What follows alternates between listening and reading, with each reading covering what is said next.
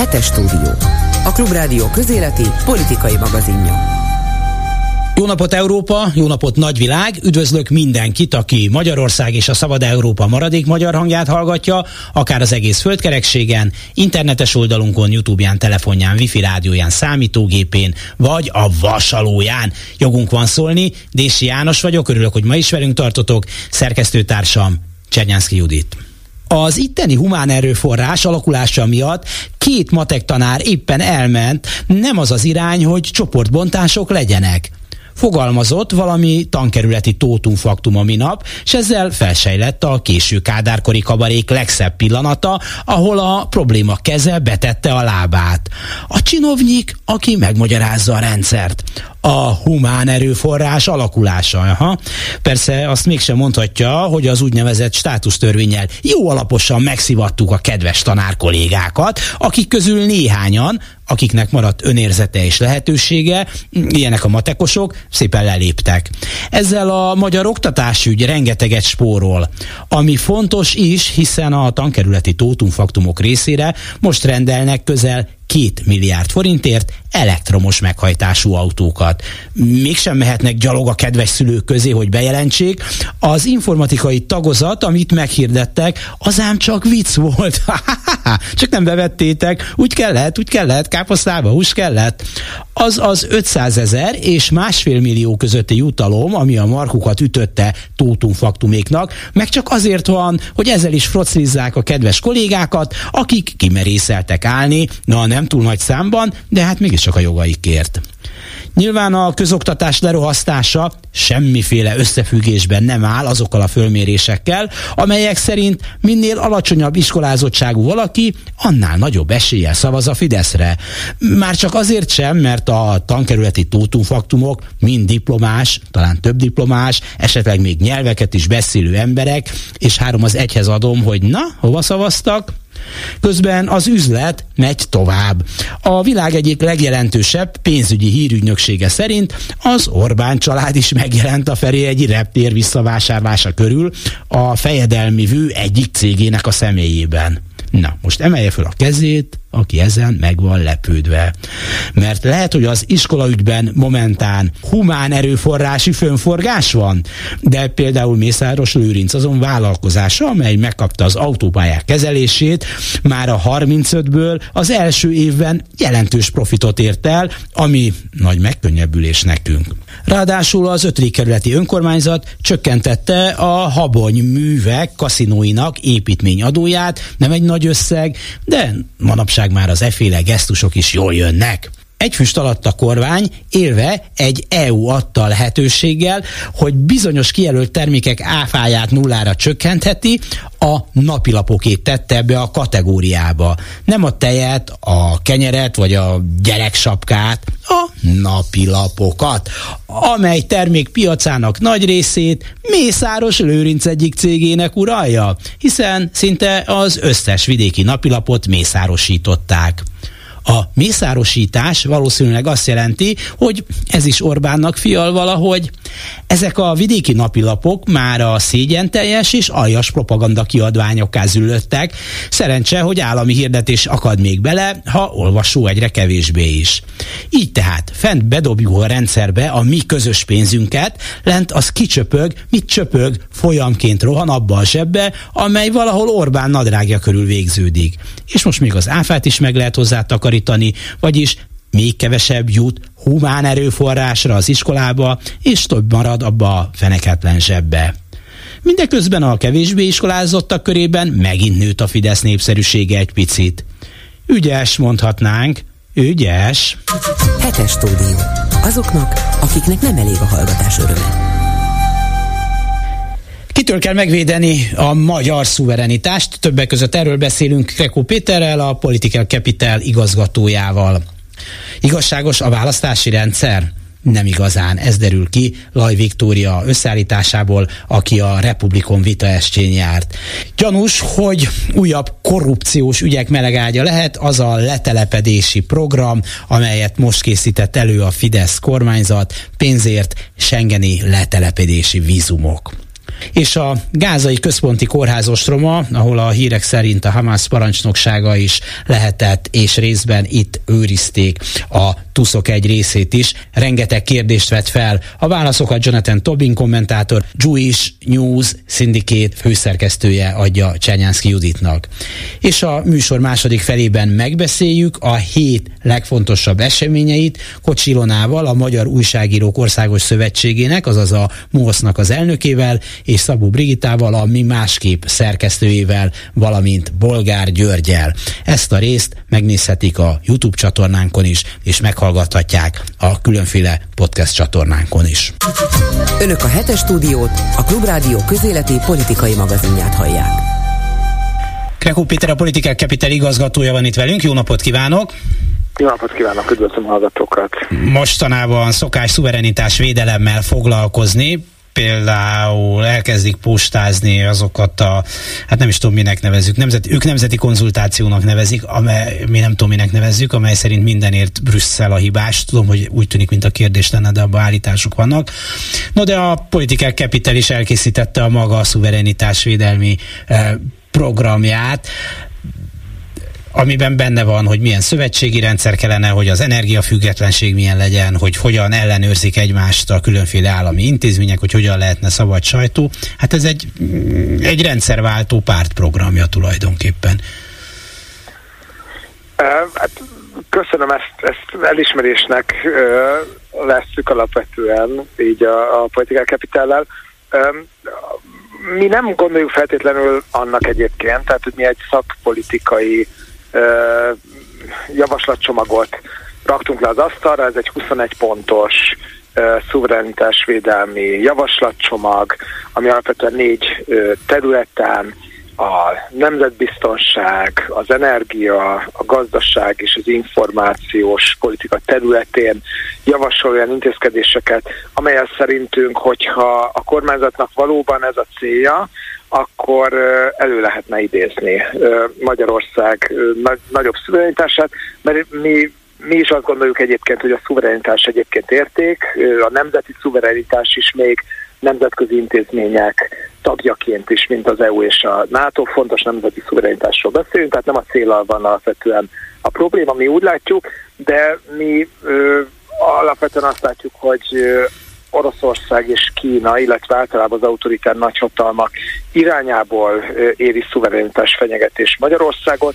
Tehát amikor az ország nagyon elköteleződik energiapolitika szempontjából Oroszország mellett, úgyhogy korábban még a miniszterelnök is arról beszélt, hogy csökkenteni kell ezt a fajta függőséget. Akkor, amikor az orosz dezinformációs narratívák olyan szinten vannak jelen a magyar közbeszédben, amely más uniós tagállamban egyáltalán nem szokványos, amikor azt látjuk, hogy sok olyan gazdasági ügylet van például Kína és Magyarország között, gondoljunk mondjuk a Budapest-Belgrád vasútvonalra, amelyet több mint egy évtizedre titkosítottak. Tehát ezek az esetek mind azt mutatják, hogy van egy olyan egészségtelen összefonódás. A szövetségi rendszerünk kívüli országokkal, tehát Oroszországgal és Kínával leginkább, amely miatt valóban érdemes lenne a magyar szuverenitást megvédeni az előzetes nyilatkozatok alapján, hiszen még ugyebár a törvényjavaslatot nem láttuk.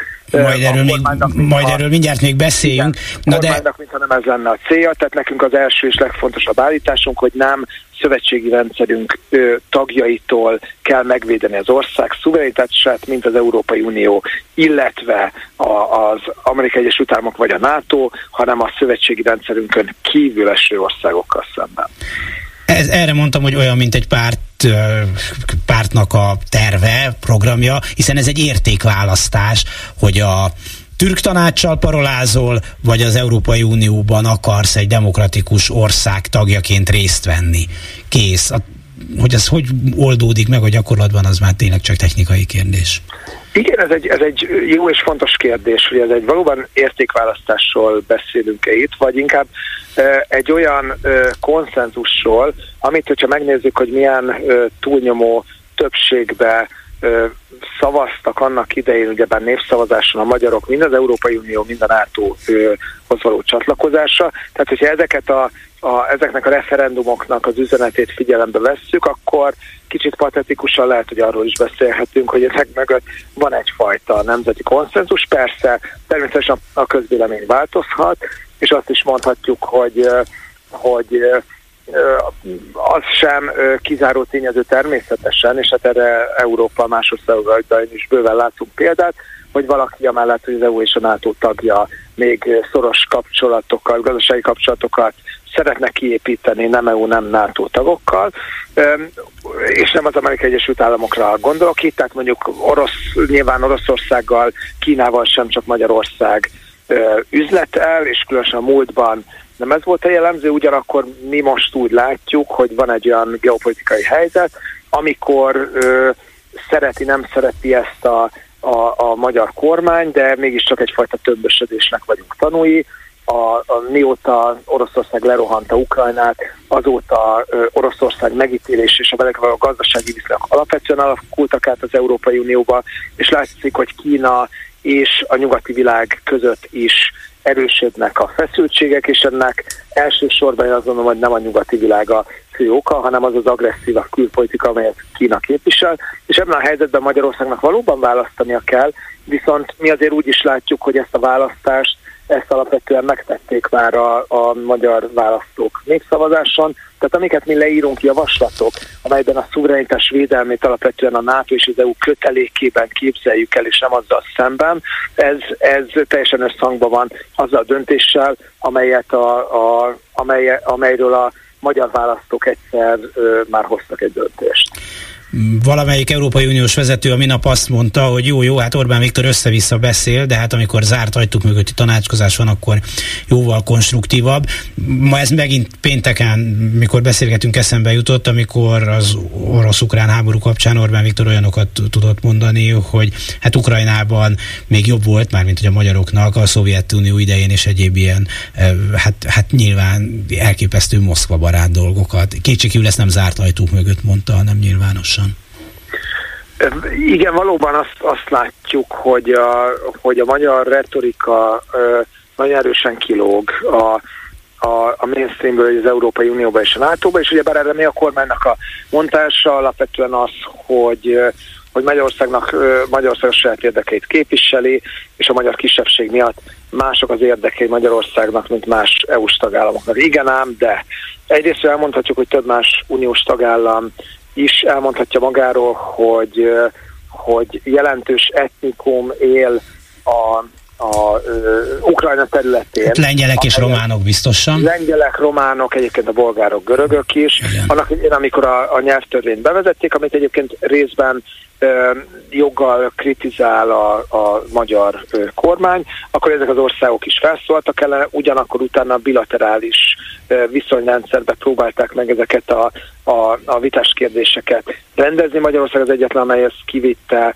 az EU és a NATO terébe, ami egy, egy szintlépés ez a, ebből a szempontból, és én azért feltenném azt a retorikai kérdést, hogy igazából a határon túli magyaroknak, vagy Magyarországnak mennyivel lett jobb azóta, hogy a magyar kormány széles, tehát nagy, nagy, hogy a kormány nagy, nagy hangon kritizálja Ukrajnát és, és Oroszország mellé jár retorikailag legalábbis ebben a konfliktusban, azt nyilván fontos hozzátenni, hogy, hogy Magyarország a NATO tagja, és a szankciók többségét a magyar kormány is megszavazta, de, de én azt gondolom, hogy ez eddig a, a diplomáciai diplomáciai önsorsontásnak a, a, a, az esete volt, amiből Magyarországnak előnye nem hátránya, viszont annál több származott, és ez egyébként elmondható a, a határon túli magyarságra is, és azt se felejtsük el egyébként, hogy a, hogy a kárpátai magyarok egy jelentős része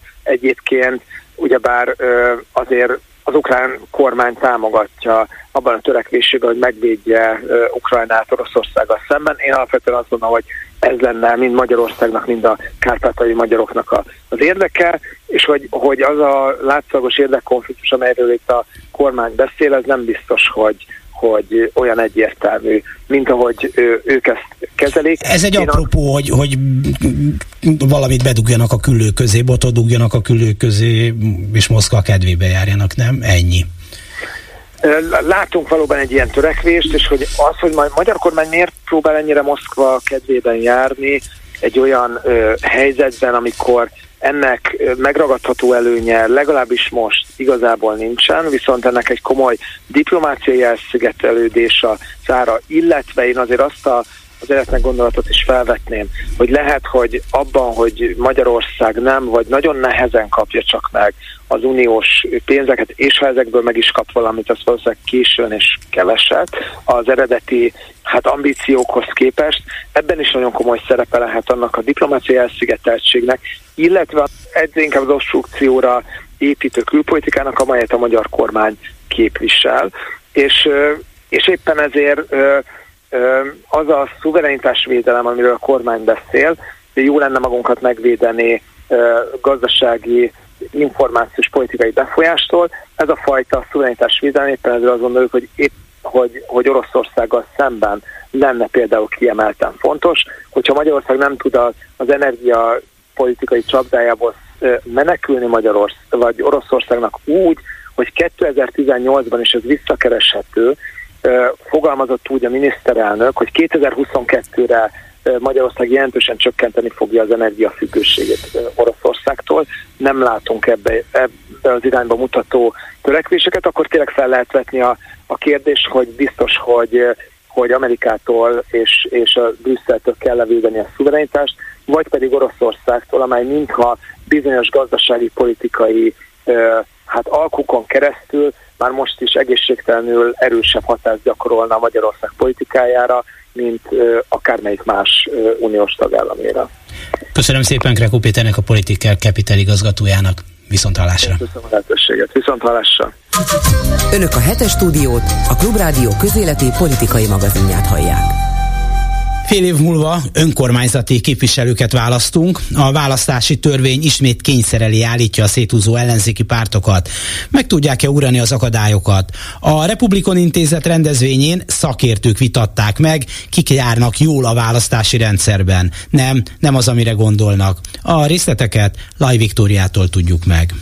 Bő fél év múlva Budapest ismét választ. Ezúttal kétszer is, hiszen most először az önkormányzati választás egybeesik az európai parlamenti választással. Az önkormányzati választásokhoz közeledve fontos elemezni, hogy milyen lenne a legjobb, igazságos választási rendszer a fővárosban. Erről szólt a Republikon Intézet választási konferenciája, amit a héten rendeztek. Az elemzői kerekasztal beszélgetésben részt vett Böcskei Balázs, az IDEA Intézet kutatási igazgatója, László Róbert Robert a Political Capital választási szakértője, Mráz Ágoston Sámuel a Nézőpont intézet vezetője, és Závec Tibor a Závec Research alapítója, ügyvezetője. A jelenlegi fővárosi választási rendszerrel kapcsolatban László Robert elmondta, hogy a kormány 2010-es kétharmados győzelme után az egyik első dolga volt, hogy átalakította a komplett önkormányzati választási rendszert. Ez a Budapestit is érintette valamennyire, de akkor azt még gyökeresen nem alakították át. Ellenben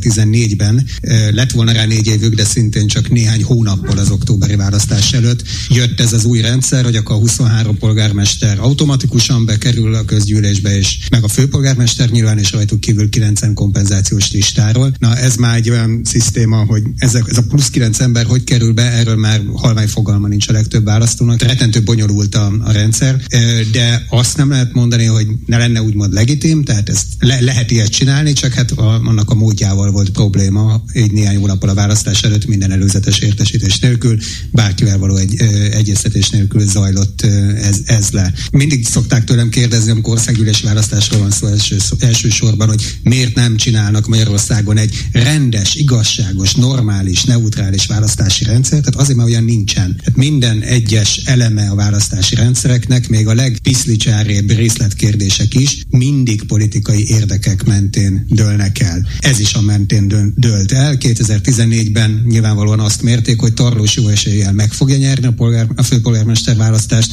de hogyha nem nyúlnak hozzá ez a listás rendszerhez, akkor félő, hogy nem lesz meg mögötte a közgyűlési többség, ezzel valamit csinálni kell. És ez 14-ben abszolút bejött, működött. És 19-ben karácsony mögött is van most egy stabil többség, hiszen a 23-ból 14 kerületi polgármestert nem a Fidesz, hanem valamelyik ellenzéki erő delegálta. Tehát akkor tudnánk megmondani, hogy mennyire működőképes ez a rendszer, ha már legalább egyszer produkálódott volna egy olyan eredmény, hogy, hogy egy főpolgármesternek egy olyan közgyűléssel kell együttműködni, ahol nincs meg a többsége. Hát akkor lehetne elkezdeni kritizálni a, a rendszert. Kétségkívül egy ilyen helyzet nagyobb eséllyel áll elő akkor, hogyha tisztálistás a rendszer, mint így, amikor ez az úgynevezett többségi logika érvényesül. Böcskei Balázs szerint az igazán fontos kérdés az, hogy mi a főváros érdeke. Mire is való a fővárosi közgyűlés? Az a helyzet állt elő, hogy most nagyon látszott az elmúlt időszakban az, hogy nagyon sok esetben elmaradtak ilyen jele, vagy nagyon lassan haladnak olyan szabályozások, amelyek azért akadnak meg, mert polgármesterek ülnek a közgyűlésbe.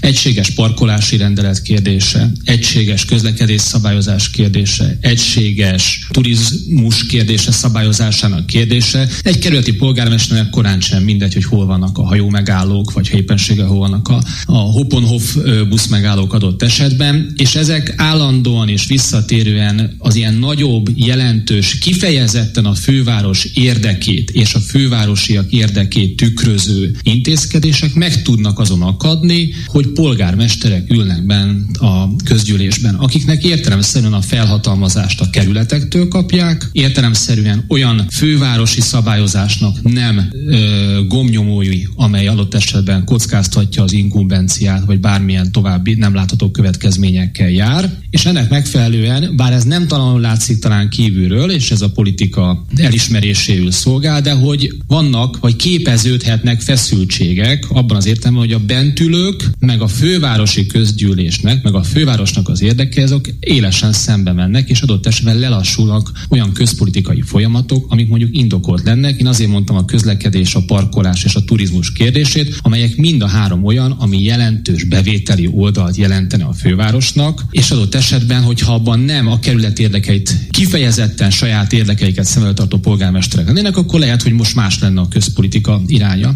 További szempontom ez pedig, a, amik az összeférhetetlenség kapcsán fölmerült annak idején az országgyűlés kapcsán, hogy azok a kerületi polgármesterek, ezek leterhelt polgármesterek. Tehát, hogy nyugodtan bizonyosak lehetünk abban, hogy, hogy kifejezetten a kerületükre fókuszálnak, és ez a dolgok normális rendje, de az, hogy egyszerre közgyűlésnek és egyszerre polgármesternek lenni, nem könnyű feladat, maradjunk akkor annyiban. Tehát itt is felmerül ez a kérdés, hogy valójában ez a leghatékonyabb, és ez, ami a főváros kifejezetten érdekét szolgálja, de ez nem választási rendszer felől jövő, hanem főváros közpolitika felől érkező válasz volt. Ráz Ágoston Sámuel szerint a mostani választási rendszer alátámasztja a főváros tulajdonjogi helyzetét. Vagy a főváros az úgy néz ki, hogy kerületi tulajdon is van benne, meg fővárosi tulajdon is. Én azt gondolom, hogy a fővárosi közgyűlés a kerületi tulajdonban lévő parkolóhelyekről nem dönthetne. Tehát valójában a tulajdonjogi helyzetről, helyzetnek megfelelő az, hogy a polgármesterek ott ülnek a közgyűlésbe, és így születhetnek a kerületekre vonatkozó közös szabályok. Sokkal nagyobb probléma lenne, hogyha fölmerülne annak az igénye, hogy a fővárosi közgyűlés, ami ugye mégsem egy törvényhozás, az a kerületeknek a vagyonára vonatkozóan egy oldalon döntést hozna. Az én problémám nem ez a választási rendszerrel. Szerintem az igazi probléma az az, hogy a, a megválasztott közvetlen felhatalmazásra rendelkező főpolgármester a hatalmában korlátozott a közgyűléssel való együttműködésben. Tehát messziről nézve parlamentnek, mini parlamentnek néz ki a főváros, valójában nem az, mert nem a parlament választja a főpolgármester, tehát nem a fővárosi közgyűlés, és ezért egy ilyen társbérlet, így mondja a magyar politika tudományi nyelv, elég könnyen kialakulhatna, nem alakult ki az elmúlt időszakban, de lehetne egy közvetlen erős felhatalmazású főpolgármester és egy ellentétes színezetű közgyűlés. Ebből a szempontból szerintem a működő képességnek a megmentése volt a 2014-es reform. 14 és 19 között a főváros ezért tudott jól működni, és aztán úgy alakult 19-ben, hogy nem társbérlet alakult ki, hanem Karácsony Gergely politikai barátai adták a közgyűlés többségét. Tehát ha valamit változtatni kell, akkor a parlamentarizmus irányába mozdítanám el én személyesen az önkormányzati rendszert. 1990-ben ilyen volt egyébként, ugye nem volt közvetlen polgármester választás, Demszi Gábor is a kicsit a kerületek által kibővített fővárosi közgyűlésnek köszönhette az első mandátumát. Závesz Tibor szerint a 23 kerületi polgármester alapvetően a saját területére figyel, hiszen ott van döntési kompetenciája. Ott van olyan lehetősége, amit meg tud valósítani, ami az emberek hétköznapjait, a jó, a jó érzését betöltheti. Minden más, ami ebből kilóg, azt én úgy gondolom, azt látom, hogy az teher számára. A választópolgároknak az odafigyelése is azokra a dolgokra van inkább, és az az ő önkormányzati képük, ami ott a saját kerületükben történik. Budapestről veszek, de egyébként ez vidéken is így van. Ezen túlmenően a 23 önkormányzati testület összes tagja arra fókuszál, hogy egy szinten lejjebb, de hogy a saját kis milliójében, a háztömbjében, a belvárosi kerületekben, keltvárosokban pedig egy, a, a bizonyos utcák által határolt egyéni választókerületeknek az ügyeit próbáljon meg olyan szinten elintézni, kiárni a kerületi testületben, kerületi üléseken, vagy a polgármesternél, ami szintén ezt a jó érzését fokozza az ott lévőknek, hiszen ez primér politikai érdeke is, a, meg egyébként a város működéséhez is az járul leginkább hozzá, az ember komfortérzete nő. Tehát én azt látom, hogy a jelenlegi állapotban nincs olyan ingerenciája a kerületvezetőknek, hogy a, a nagy főváros ügyeit oldják meg. Nekem nem lenne ellenemre, kicsit másképp lenne a választó jogi rendszer. Ilyen értelemben a, egy ilyen mini parlamentre, vagy, vagy egy ilyen vízióalkotó testületre gondolnék, kb. Mi, mi lehet a funkciója egy, egy fővárosnak egy országban, és hogy tudná ezt megvalósítani egy, egy fővárosi önkormányzati vezetés. És én azt gondolom, hogy persze fontos, az, fontos lehet az, nem látom be, hogy feltétlenül ez szükséges, hogy egyen, egységes legyen a parkolási rendszer, de ennél szerintem sokkal fontosabb, hogy Budapestet elhelyezzék a, az országban, elhelyezzék a régióban, és elhelyezzék a világ összes többi fővárosa között. Ezt szerintem nem a kerületi polgármesterek tudják megalkotni, ezt a fővárosi önkormányzat tudná megalkotni, tehát én azt gondolom, hogy a fővárosi önkormányzatiság az egy nagyvárosi vízióalkotó műhelynek, választott testületnek értem szerint, de mégis műhelynek kell lenni, és ezt a két funkciót nem feltétlenül keverném össze. Azt is mondhatnám, hogy a kerületeknél inkább ilyen szakpolitikai tematikákat látok, és úgy épül fel, és az a helyes és szükségszerű,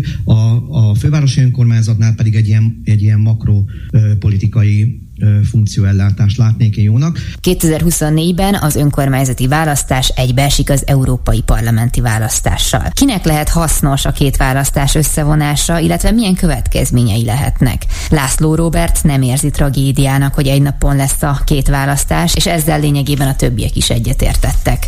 Leszámítva a megyei jogú városokat, ahhoz vannak hozzászokva az önkormányzati választáson a választópolgárok, hogy van, válasznak polgármestereket, egyéni kerületi képviselőket, kisebb településeken egyéni listás képviselőket, és egyébként a megyei közgyűlésbe párt listán szavaznak. És olyan nagyon nem zavarta őket össze az, hogy a polgármester választáson adott esetben több párt közös jelöltjét kell támogatni, a megyei listán pedig többnyire azért külön indultak a pártok, még 19-ben is, de 14 és előtte aztán mindenképpen.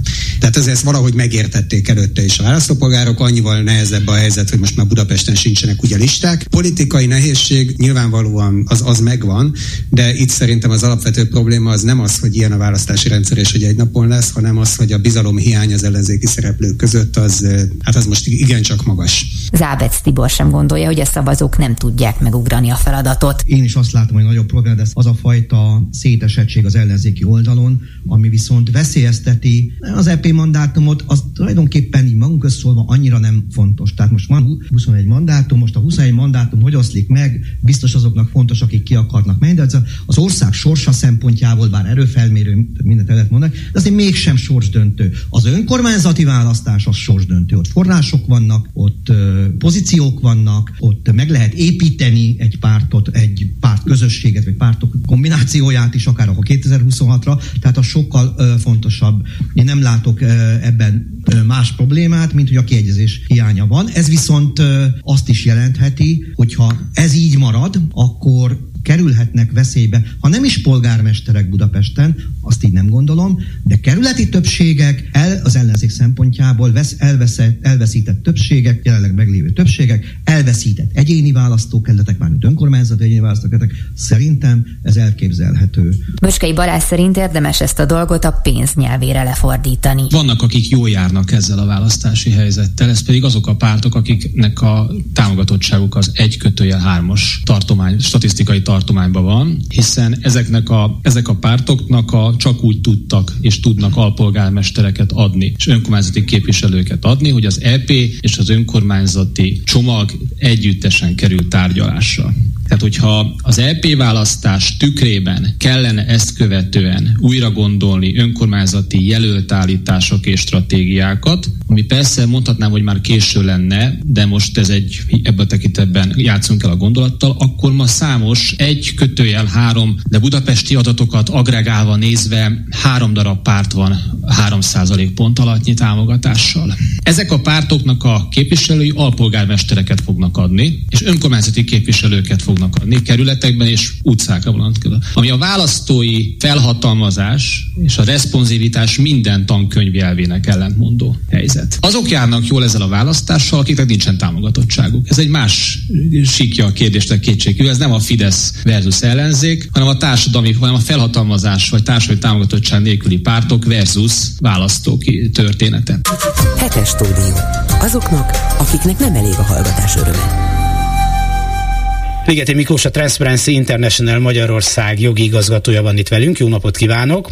Jó napot kívánok! És úgy tűnik választ kapunk arra a régi filozófiai kérdésre, hogy lehet-e kétszer ugyanabba a folyóba belelépni, mert hogy újra létrejönnek ilyen vizumok, amelyek Magyarországra letelepedésre az Európai Unióba jók, csak sok pénzt kell hozzáadni. Hát tudjuk, hogy a korábbi hasonló próbálkozásoknál úgy tűnik, hogy, hogy százmilliókat lehetett kaszálni annak, aki közel állt az üzlethez. Ez az új konstrukció, a vendégbefektetés, befektetői vízum, ez szintén ilyen hm, hétköznapi szóval lopásra optimalizált, hogy ez olyasmi, ami azért más kultúrált országokban is létezik. Nem tudom, hol volt a vesző szerkesztő mondatában. Más kultúrált országokban, vagy más kultúrált országokban. Más kultúrált országokban. Hát... Értettem. Uh, Nekem nem jutott eszembe ez az egyébként frappáns és magasztos hasonlat, hogy lehet-e kétszer ugyanabba a folyóba lépni. Én ilyen prózai leírásokban gondolkodtam, mint például anya meg a nagygyerekek jókkal aggódnak, hogyha apa szeret eljárni a havi fixel a kocsmába fizetésnapon, és két hónapja is így tett, és baj lett belőle, mert elitte, és nem volt utána pénz, aztán az előző hónapban is így tett, és akkor is baj lett belőle, mert akkor is elitte, és akkor sem volt utána pénz, és most megint fizetésnap van, és apa mondja, hogy tényleg csak egy fröccsre fog lemenni a kocsmába. Hát valahogy ilyen helyzetben vagyunk, hogy volt nekünk már egy letelepedési magyar államkötvényprogramnak nevezett konstrukciónk, amit annak idején a Transparency International Magyarország is segített leleplezni, számos pert indítottunk és nyertünk meg az ügyben, sikerült igazolnunk számításokkal, hogy minden idők egyik legnagyobb közpénz ráfizetése volt,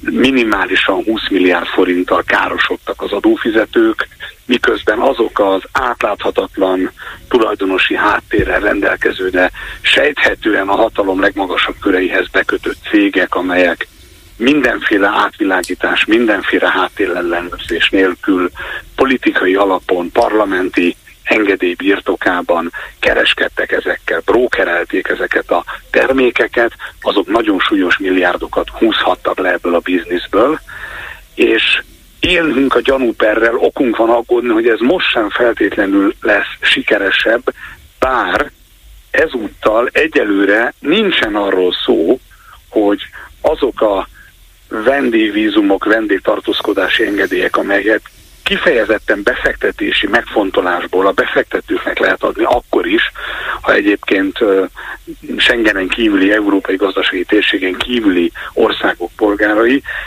ne a normál ügymenetben, tehát ne az állampolgársági hatóságokon, a megszokott csatornákon keresztül lennének elérhetőek, hanem megint valami furcsa befektetői bróker cégekhez kerülne, de hát majd jönnek a részletek, és akkor okosabbak leszünk.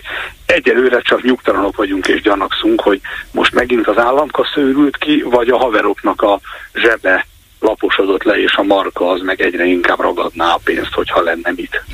Van itt néhány föltétel, amelyből legalább egynek kell teljesülnie, most csak például mondom, hogy 250 ezer euró értékben kell egy kijelölt ingatlan alapból befektetési jegyet venni, vagy 500 ezer euró értékben kell tulajdonjogot szerezni egy termentes magyarországi ingatlanban, vagy egy millió értékben kell ez a legjobb adományt nyújtani valami közfeladatokat ellátó, közérdekű vagyonkezelő alapítvány által föntartott főiskolának, vagy egyetem egyetemnek. Ugye ezek ugye első állásra nagy pénzek, de hát mondjuk egy, egy orosz nem is nagyon oligarchának, csak olyan közepes kormányzósági oligarchának valószínűleg nem egy akkora összeg, hogyha le akar lépni a, hm, majdnem azt mondtam megint a Szovjetunióból, szóval Oroszországból és az Európai Unió felé venni az irányt. Az igazság az, hogy az összegek, bár tényleg úgy első rágondolásra, különösen a környezet miatt, mert hogy befektetésként vannak apostrofálva, nagy mértéknek tűnnek, nagy pénzről látszanak szólni, de a valóság az, hogy ugye 500 ezer euró értékű lakóingatlanról van itt alapvetően szó, hát az ugye a napi árfolyamok mellett visszaosztva, az mondjuk legyünk nagyvonalak és tévedjünk egy kicsit a leendő befektetők kárára mondjuk 200 millió forintról van szó. Tehát egy jobb családi, nem is egy olyan nagyon különleges családi ház Budapesten.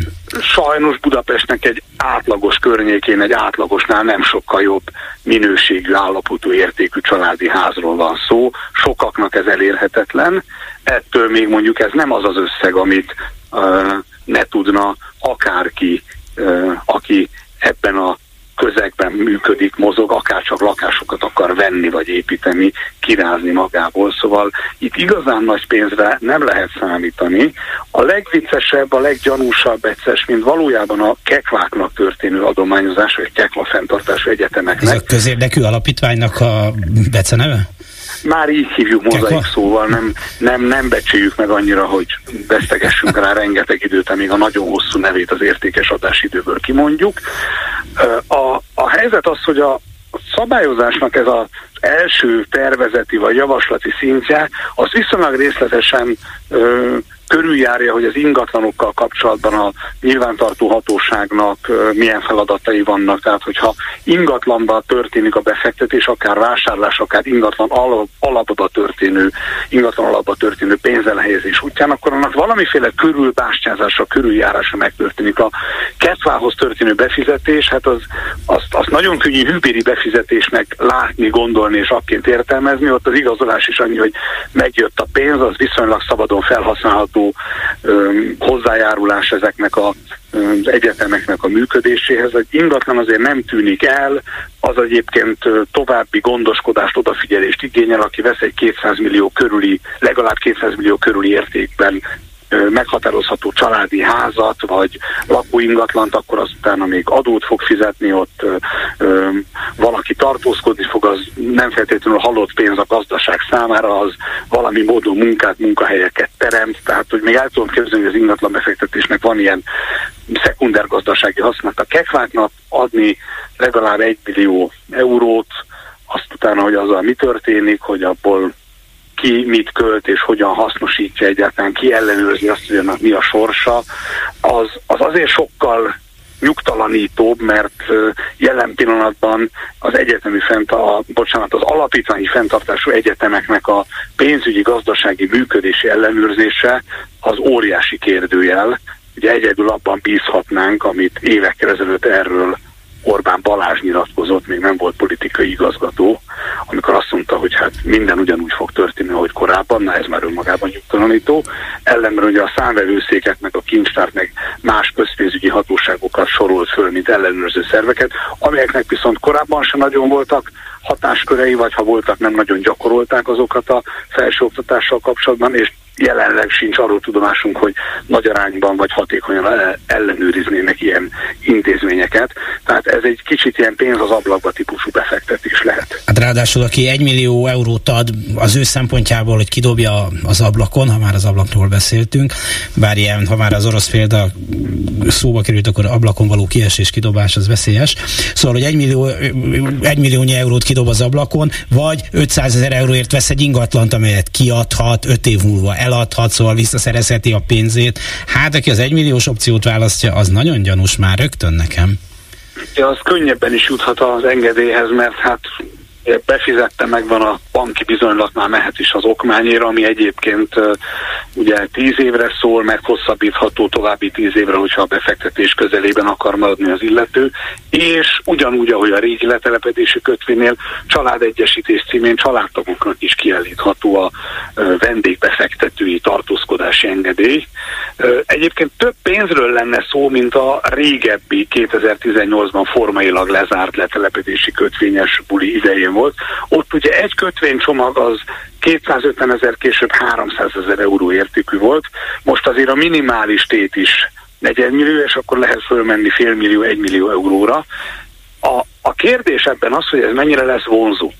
Annak idején a letelepedési államkötvények azok ö, ö, 6621 befektetőt családtagjékon keresztül összesen nem egészen 20 ezer embert érdekeltek, vagy ennyi embernek tették lehetővé, hogy pénzen megvásárolva Magyarország és ezáltal Schengeni szabad mozgást tartózkodást szerezenek maguknak. Ugye az egészben az az izgi, hogy Schengeni vízumhoz jutnak, tehát nem csak a magyarországi, hanem mondjuk a luxemburgi vagy a szóval belgiumi pénzeikhez is közel kerülhetnek, és nagyon távol Kínától meg Oroszországtól.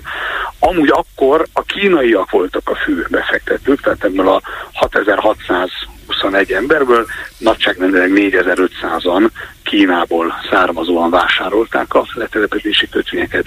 Nem tudom, hogy miféle előzetes hatástanulmány készült, hogy ez most csak egy ilyen reménybeli szabályozás, hát ha kell ez valakinek és jön majd a pénz, vagy felmérték a piacot, ez egy sajátos piac, nyilván nem lehet úgy felmérni, hogy a nem tudom, nézőpont intézet megkutatja, mint a szavazói magatartást a választásokon hogy, hogy egyáltalán van-e az úgynevezett magas értékű, nagy értékű gazdag emberek között igény arra, hogy Magyarországra helyezzenek el pénzeket. Ez, gondolom ezt is majd az államadóságkezelő központ fogja valami módon értékesíteni, ellenőrizni, és akkor csak látni fogjuk a számokat, hogy mennyire kellendő ez a termék.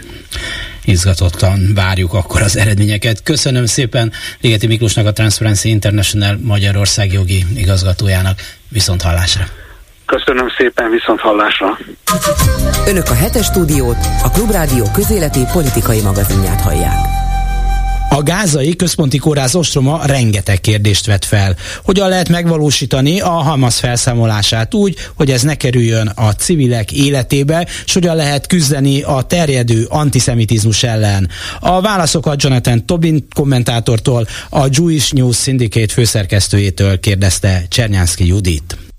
Meghatározó pillanathoz és egyben fordulóponthoz érkezett Izrael, amikor a gázai Al-Shifa kórház ostromát megkezdte. Egyrészt elérhető közelségbe került a cél, a Hamas megsemmisítése, legalábbis részben. Másrészt viszont óriási civil áldozatokkal jár a kórház kiürítése. Nehéz megfelelni az elvárásoknak. Hogy megy ez? Well, I think the question of what happens when Israel uh, attempts to root out the terrorists who are embedded Um, a kérdés szerintem itt most az, mit tehet Izrael, amikor a Hamász betelepítette katonáit a kórházba, gyakorlatilag itt van a székhelye a terrorszervezetnek. Értelmezi a legfrissebb történéseket Jonathan S. Tobin, New Yorki zsidó, aki a kezdetektől fogva az izraeli médiának dolgozott. Először a Jerusalem Postnak. Jelen pillanatban a Jewish News Syndicate főszerkesztője, és rendszeres kommentátora tévében, rádióban valóban. Az álsifában dolgozókat, a betegeket, gyerekeket élő pajsként használja a Hamas. Itt raktározza fegyvereit, lőszereit, még a rakétákat is. A Hamas ezt tagadja? Hát persze. A Hamas azt az iszlám zsarnokságot testesíti meg, méghozzá Gáza legitim kormányaként, akinek gyakorlatilag ma már senki nem hisz. Bizonyítékokkal tud szolgálni ehhez Izrael, de most már láthatja ezt mindenki. Nem csak Tel Avivban és Washingtonban, de Európában is, már aki figyelemmel követi a háborút. Izrael mindig kellő óvatossággal jár el, amikor emberéletekről van szó. Tehát az, amivel most vádolják sokan, hogy népírtást követel és szándékosan civileket vesz célba, hazugság. A Hamas a civileket maradásra kényszerítette, nem engedte meg, hogy időben elmehessenek onnan. Izrael előzetes figyelmeztetése és felszólítása ellenére sem. A kórház csak részben szolgál a gyógyításra. Ez nem olyan kórház, mint amit maga is ismer Budapesten, vagy mi mondjuk Filadelfiában. És ha valaki ezek után is Izraelt támadja, akkor az tulajdonképpen a Hamas a gyilkosok oldalán áll. Igen, de a tévében, videófelvételeken az egész világnak azt mutatják, hogy újszülött gyerekek esnek áldozatul, többek között. Ezzel szemben nehéz érvelni. Ez egy információs háború ebben a tekintetben. It's an infor- information war also. Yes, absolutely. Igen, ez egy információs háború, amiben a Hamas elég jónak bizonyul. Ezzel együtt tisztán kell lássuk, hogy aki hisz ennek a propagandának, mint például számos sajtótermék is, azok bűnrészesek, mert a Hamas érdekeit szolgálják. A saját újszülöttjeiket túlszokként tartják fogva. Igen, rettenetes látni ezt a szenvedést, aminek kiteszik a gyerekeket. És Izraelben is képes volt a Hamas gyerekeket, csecsemőket gyilkolni. Mert ennyire számítanak nekik a gyerekek újszülöttek. Nem akarok olyannak látszani, mint aki nem aggódik a palesztin gyerekekért, de pont úgy néz ki, hogy én jobban aggódom a gyerekekért, az újszülöttekért és a civilek életéért, mint a Hamas. És azt gondolom, hogy más megtámadott ország is ugyanezt csinálna a helyünkben. Hisz Amerika is elszenvedte 22 évvel ezelőtt az ikertornyok elleni terrortámadást, szeptember 11-én. És 10 évbe tellett, mire levadázta Osama Bin Laden. Amerika a tengeren túl kezdett háborúba a jogos önvédelemként. Se másnap, szeptember 12-én, se egy hónap múlva nem gondolta senki Amerikában, hogy oké, okay, elkeserít minket, ami velünk történt, de azért kössünk tűzszünetet. Ugyanakkor a Biden kormány narratívája ennél megengedőbb, hisz azt mondják, félbe kell szakítani a harcokat mindaddig, amíg el nem jutnak a humanitárius segélyek a szenvedő palesztinokhoz. Well, the um, the Biden administration is in a very difficult position Biden elnök egyáltalán nincs könnyű helyzetben. Értem ezen a politikai helyzetet. Ugyanakkor részben őt is felelősnek tartom azért, ami történt, mert igyekezett hízelegni Iránnak. Még váltságdíjat is fizetett a politikai foglyokért, ami természetesen a Hamászt gazdagította. Izraellel mintha mostohán bánt volna, de becsületére legyen mondva, október 7-én látva a barbarizmust, teljes melszélességgel kiállt, és azóta is kiáll Izrael mellett. Elismeri jogát az önvédelemhez, és egyetért a Hamas megsemmisítésének a szándékával is. De sajnos a pártjában vannak olyan már-már szélsőségesen gondolkodó baloldaliak is, akik Izraelben gyarmatosító hatalmat látnak. Ez pedig őrültség. A zsidók történelme nem ez bizonyítja. Azt látom, hogy a törvényhozásban nemrég bekerült liberálisok túl liberálisok, akik ugyan Izrael barátnak vallják magukat, de valójában másképp gondolkodnak. Az amerikaiak egyéb iránt kétségkívül Izrael pártját fogják. 6-7 éve változott ez a helyzet. A demokraták megosztottak lettek. Biden elnök viszont igyekszik kiegyensúlyozni ezeket a szélsőséges kilengéseket. A republikánusok zsidópártiságához szemennyi kétség nem fér természetesen. Persze nagy kérdés, mire ment Biden elnök az Irán iránti engedékenységével, hisz a hétvégén Riadban az arab és a muszlim országok csúcs találkozójára képesek voltak a szaudiak még az iráni elnököt is meghívni. 15 éve nem tette be iráni vezető a lábát Szaudarábiába. Rendkívüli koalíció kovácsolódik. Nem tart attól, hogy egységes csapás mérnek Izraelre? És bajba kerülnek a nyugati szövetségesei is? Irán a nyugati civilizációra tényleg veszélyt jelent, mert semmilyen tisztelet nincs bennük a nyugati értékrend iránt. És ideértem Európát is, mint amit nem tisztelt Teherán. Ennek dacára nem gondolom, hogy Irán, illetve az arab országok egyesített támadást indítanának Izrael ellen. Az Ábrahám egyezmény hatására beindult egy olvadási folyamat. Az arab országok ugyanúgy szeretnék látni a Hamas megsemmisítését, mint Izrael. De az is biztos, nem szeretnének szembesülni a palesztinok elveszítésével Gázában. Az iszlámista zsarnokok akkor is őket fenyegennék. Tehát egy olyan pávatáncot járnak, amelynek során mást mondanak nyilvánosan, és megint mást egymás között. Anthony Blinken amerikai külügyminiszter egyértelműsítette, üdvözölni a palesztin hatóság visszatérését Gázába. Viszont Benjamin Netanyahu bejelentette, átveszik az ellenőrzést Gáza felett. Hosszú küzdelem áll még előttünk a Hamas legyőzéséig. Olyannyira kiterjedt a terrorszervezet föld alatti alagútrendszere, mint a New Yorki metróé. Egyelőre még csak északon tartanak, de Gáza déli részéig le kell jutniuk. Súlyos veszteségekre kell felkészülnünk mindkét oldalon. Izrael tényleg megpróbálta a palesztinokkal való együttműködést. Azonban, ha a palesztin hatóság visszatérne, kizártnak tartanám, hogy képes lenne a terrorizmust Gázán kívül tartani. A 88 éves Mahmoud abbas tulajdonképpen Izrael tartja még pozíciójában. Azért sem mertek választást kiírni 2005 óta, mert tudták, Hamas legyőzte volna. Vele visszatérne a terrorizmus.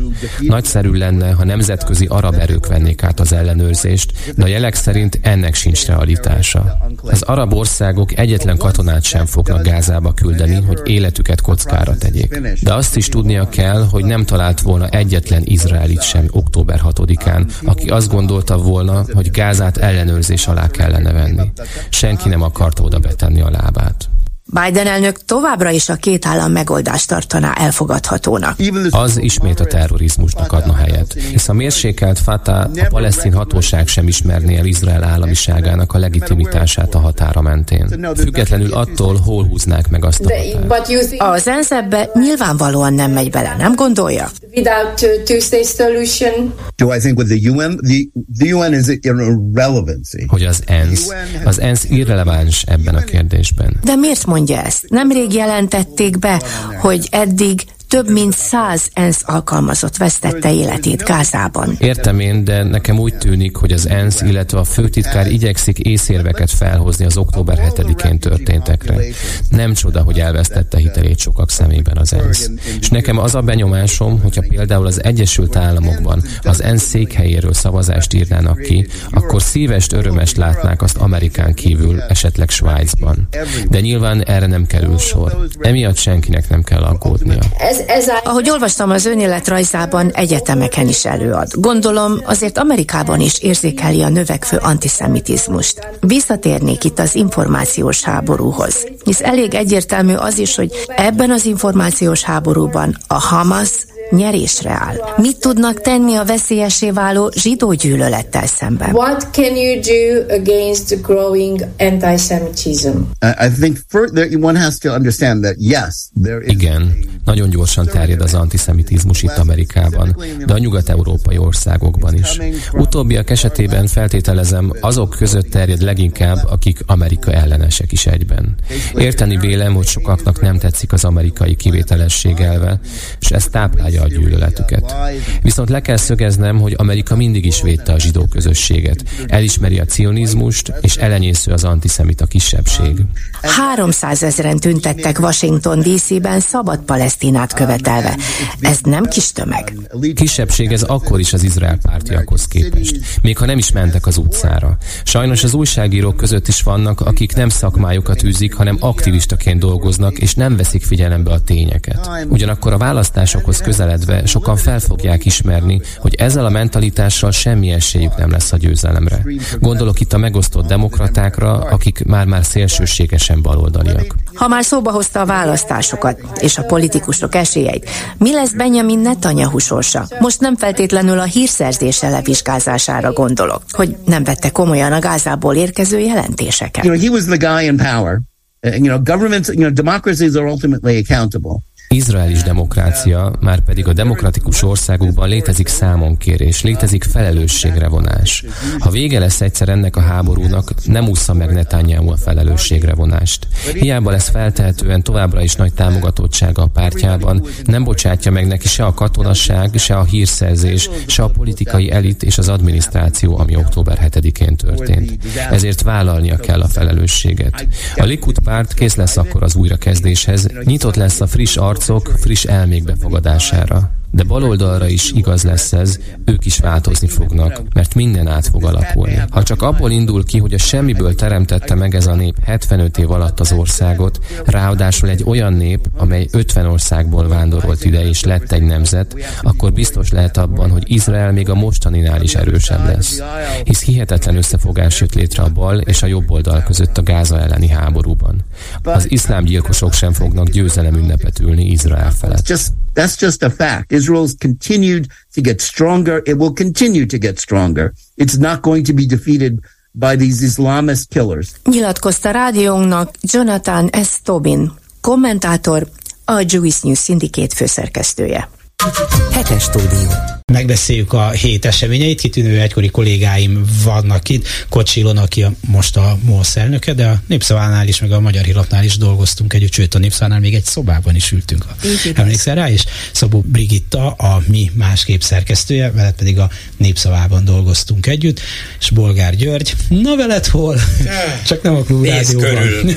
Csak nem a klubrádióban Mondok nektek egy érdekes, de hát talán a dolgok lényegét annyira nem érintő hírt, csak azt hiszem, hogy hogy szokták mondani, cseppben a tenger, hogy eljárást indít a rendőrség azok ellen a diákok ellen, vagy az ellen a diák szervezet vezetője ellen, akik elmentek a Néprajzi Múzeumba, és megnéztek egy fotókiállítást. Rendesen vettek jegyet, beálltak a pénzt, oda mentek. Kicsikívül ott felmutattak egy táblát, hogy a kultúra mindenki, mert hogy néhány képet, amin állítólag LMBTQ emberek lettek volna, hogy ezt egy képen hogyan lehet rögtön eldönteni, nem tudom, lekordonoztak volna. A rendőrség szerint ez viszont nem engedélyezett politikai tüntetés volt úgyhogy eljárás. Irgumburgum. Még hogy diákok múzeumban mennek, ráadásul jegyel. Hát megfélemlítés, példastatuálás, ilyenek jutnak eszembe. Kellemetlenkedés. Kellemetlenkedés, mert egyébként komolytalan az egész. Nekem meg az jut eszembe, hogy maguk ellen dolgoznak, mert nekem van egy 18 éves fiam, oh, aki igen, aki, aki nagyon érzékeny az országban történő dolgokra, és minden olyan ö, dologban részt vesz, ahol ki lehet állni magukért, és én nagyon tudom, hogy amikor ilyen atrocitások történnek, például amikor ugye lefújták őket a könygázzal, az nem meghátráltatta a fiatalokat, hanem még inkább föltüzelte őket. És minden ilyen akció, amit ellenük ö, tesznek, amivel ők nem értenek egyet, amiben azt gondolják, hogy az ő szabadságuk korlátozva van, azzal ö, még inkább feltüzelik maguk ellen, vagy a hatalom ellen őket. Igen, ez a csak azért is reakció előjöhet, és egyébként ezzel nevelik is a fiatalokat, hogy ki kell állni magukért, és nem szabad, hogy megfélemlítsék őket. Tehát azt lehet mondani, hogy a rendőrség ezzel nagyon hasznos munkát végez a civil kurázsi kifejlesztésében. Még mondja valaki, hogy itt nincs oktatás, nevelés. Hát dehogy is nincs. A gyakorlatban. Minden, minden erővel. Mert hogy az életre nevelik a fiatalokat, Mégis az a életben. minisztérium felel értem. Én azért nem vagyok ennyire optimista, mint ti mert azt a néhány tucat, néhány száz, adott esetben néhány ezer fiatalt, aki tudja, hogy miről van szó, hogy tudja, hogy mi ellen akar tiltakozni, tudja, hogy milyen pofátlanul próbálják őket akadályozni, még jobban feltüzelik. De azt a sok százezret, akit nem érdekel az egész, aki nem is nagyon hallott róla, aki nem is tudja, mi az, hogy Néprajzi Múzeum, LMBTQ, mi van, milyen kiállítás, milyen kordon, ugyan már, azt nem. Tudod, mi van? Az van, hogy a, az országosnak mondott szervezetek, amelyek budapesti diák szervezetek, azok elkezdtek vidékre ö, lenyúlni. És, és mennek ők maguk, iskolákba, vidéki szervezetekhez, és terjesztik azt, hogy szerintük mi az, ami jó viselkedés, vagy jó megoldás lenne arra, ami problémák felmerülnek. Egyébként Ezt is onnan mondom, tudom, hogy, hogy tudom. Egyébként azt mondod, hogy több százezer millióan nem tudnak róla, ez így van egyébként. Igen. De talán azzal, hogy hírt adnak, ha másról nem a tüntetésről, meg hogy nem engedik be őket, így azért néhányan most majd tudni fognak róla, vagy már tudnak róla, mert egyébként a kiállítás adott esetben néhány tuszat, néhány száz látogatóval menne végbe. Így meg lehet, hogy többen lesznek. Hát annyira, hogy azt mesélte kolléganőm itt a klubrádióban, hogy elment a World Photo Pressre, két órás sörbeállás, két, uh-huh. két órás, két Igen. órás, és azt mondta, hogy bent olyan sokan voltak, hogy lépni, moccani nem lehetett. Ez egy viszonylag népszerű fotókerítás, gondolom ja, máskor is vannak emberek, de hogy ott sor még soha az életben nem állt azért, hogy bejusson nem két órás, hát az Moszkvába kenyérért is a ősi időkben is sok lett volna, szóval kétségkívül, de hát azért ez mégis csak pár ezer ember hát maximum. Kordonnal állták el maguk a nézők azokat a kifogásolt fotókat, nem? Egyébként a WordPress a világ legjobb fotóit mutatták be Magyarországon is. Az év legjobb az fotónak év legjobb. tartott termését. Szerintem hát sok, sok kritika érheti ezt a válogatást. Nyilvánvalóan de érheti, érdekes, persze. De hát akkor, akkor is ez, ez egy nemzetközi hírű okay. esemény lett így, hogy Magyarországon betiltottak néhány képet. Egy, egy momentum erejéig visszatérni, nem az a momentum erejéig visszatérnék a fiatalokra. Volt itt csütörtök este, nem itt, a Corvinusnál egy diák tüntetés a, Fontos. az egyetemről kirugott docens mellett. Ádám Zoltán. Igen, és ott voltak 100-150-en. Azt mondanám, hogy nagyon szép de hát ez a Corvinus Egyetem mégiscsak egy egyetlen kampuszon lévő, tulajdonképpen fizikailag is nagyon összetartozó, összekötött társaság, több ezer ember, oda több ezer diák jár. Erről az ügyről már hetek óta nagyon sokat hallhatunk, olvashatunk, láthatunk. És minden diákot érint, az, ami ott történt. Minden diák levonhatja a következtetést abból, ami történt és ahogy történt, és hogy ez ránézve milyen következményekkel járhat. És mennyien voltak ott? Nem 5000-en, 150-en. Nagyon szép mondom, és főleg a 150-nek a, a bátorságát nem akarom lebecsülni. Egyébként sajnos ebben igazad van, mert hogyha megnézzük a diák tüntetéseket is, ahol azért csak pár százan vannak, amit mi sokra értékelünk, de kevés, de nincsenek ott az egyetemisták. Tehát, mint hogyha ez a korosztály abszolút apatikus lenne, politikamentes lenne, nem érdekelné, hogy mi van az egyetemeken, mi van az oktatásban, és ez mondjuk elég ijesztő. Tehát biztos, hogy szociológusoknak érdemes elemezni ezt a jelenséget, hogy mi van Magyarországon, hogy a 20 évesek, a diákok gyakorlatilag nem vesznek részt ezekben a megmozdulásokban. Tehát ez ijesztő amit otthonról hoznak, az nagyon-nagyon hat rájuk, és szerintem az egyetemista korosztály szülői, meg a, ez a tizenéves korosztály szülői, mondjuk mi, mi pont nem az a korosztály voltunk, akinek kellett menni tüntetni, és, és érdek, önérdeket érvényesíteni, vagy a jogainkért kiállni, és, és én, én már beszélgettem szociológussal, akinek ez a szakterülete, és ő mondta, hogy egyszerűen otthon ezek a gyerekek azt hallják, hogy maradjál nyugodtan, majd megoldódik. Na de a gimnazisták nem, nem ezt hallják? Ők, de ő, nem, hát ők, őket már nem érdekli. Hát ők, ők már ugye ebbe vannak benne, hogy állandóan valami ellen küzdeni kell. De a magas egyetemisták, ők, ők még inkább az otthonról hozott mintákat hm. ö, hagyják érvényesülni. Ezt mondják, én nem tudom, mert nálunk nem így van, csak szívesen vitatkoznék még de az jutott eszembe azért, amiből kitört ez az egész közgazdaság egyetemi balhé, hogy valaki beküldi az anyukáját az egyetemre, hogy intézze már el, hogy lemenjen rendben a vizsgája, az azt mutatja, hogy tényleg, mint a túlzottan, legalábbis ez a tagja ennek a nemzedéknek túlzottan kötődne a szülőjéhez. Másrészt meg hát kiderült, hogy egy lúzerről van szó. Apukája kétkezi milliárdos, és a Vámház körútra küldi a gyerekét egyetemre, nem Oxfordban, nem Cambridge-ben, nem, nem tudom én, hova, nem megy, és még ott, ott, ott se tudják megoldani a vizsgáját. Hát szegény, nem csodálom, hogyha kinevetik a kollégái, hogy édesem, te egy mekkora lúzer, hogy anyuka elintézte már vizsgát. Na mindegy. Eh, hogy említettétek a fiatalokat, a héten jelent meg egy Závec és Medián felmérés, hogy eh, a pártok hogyan állnak, hát e, szerintem egészen rémisztő dolgok vannak benne. Ha már a fiatalokat említettétek például, az derül ki belőle, hogy milyen magas, a relatíve magas végzettségűek, és a fiatalok aránya a szélső jobb, mondhatjuk nyilaskás e, pártnak a támogatói között, miközben a Fidesz nem nagyon csökken, lehet itt összedülő oktatás, egészségügy, olyan infláció, hogy a faladja a másikat, Igazából hiba határon belül, ha változik, hogyha csökkent a Fidesz támogatottsága. Szóval ez a kettő volt szerintem, ami a legdurvább ebben a közvéleménykutatásban. Azt hiszem, hogy ebben a felmérésből az is kiderült, hogy budapestiek kisebb arányban vannak jelen a, a mi hazánk szimpatizálók. Igen, igen, igen. Budapest az, ki, az nem Magyarország. Nem Magyarország, az kiderült. igen. Tehát alapvetően vidékiek. Akkor megnézhetjük, hogy a mi hazánknak milyen akciói voltak így az elmúlt időszakban.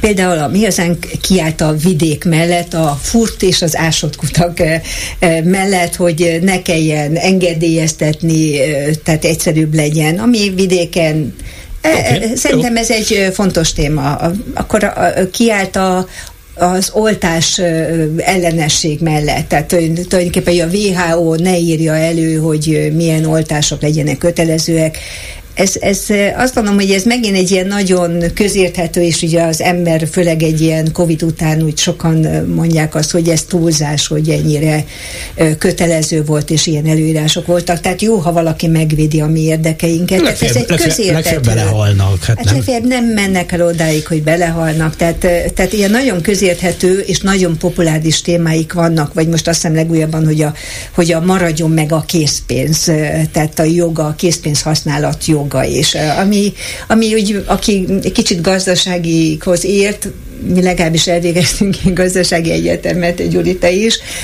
Szóval odáig eljutottunk, hogy a készpénz használat azért kopik ki a köztudatból, de hát azért jut is marad is, de ők ezért kiálltak. Igen, mert ők nem azt nézik, hogy kopik ki a készpénz használat a köztudatból, hanem azt nézik, hogy a kutatások szerint a, nem tudom, a fiatalok a 20 20-as éve, 19-től 29-ig nagyon szeretnek még mindig készpénzt használni, mert felében a költéseinek készpénzt költenek. Tényleg. Igen. Na, múltkor leszólított egy koldus, és nagyon szívesen segítettem volna neki, mert mondta, mondta, hogy italra kell, de hát, de hát, amire mindig szoktam adni, de hát, de hát, de hát, de hát nem is tudom, mikor volt utoljára kezelni a pénzt. Miért kérdezted, hogy kártyával fizethettek?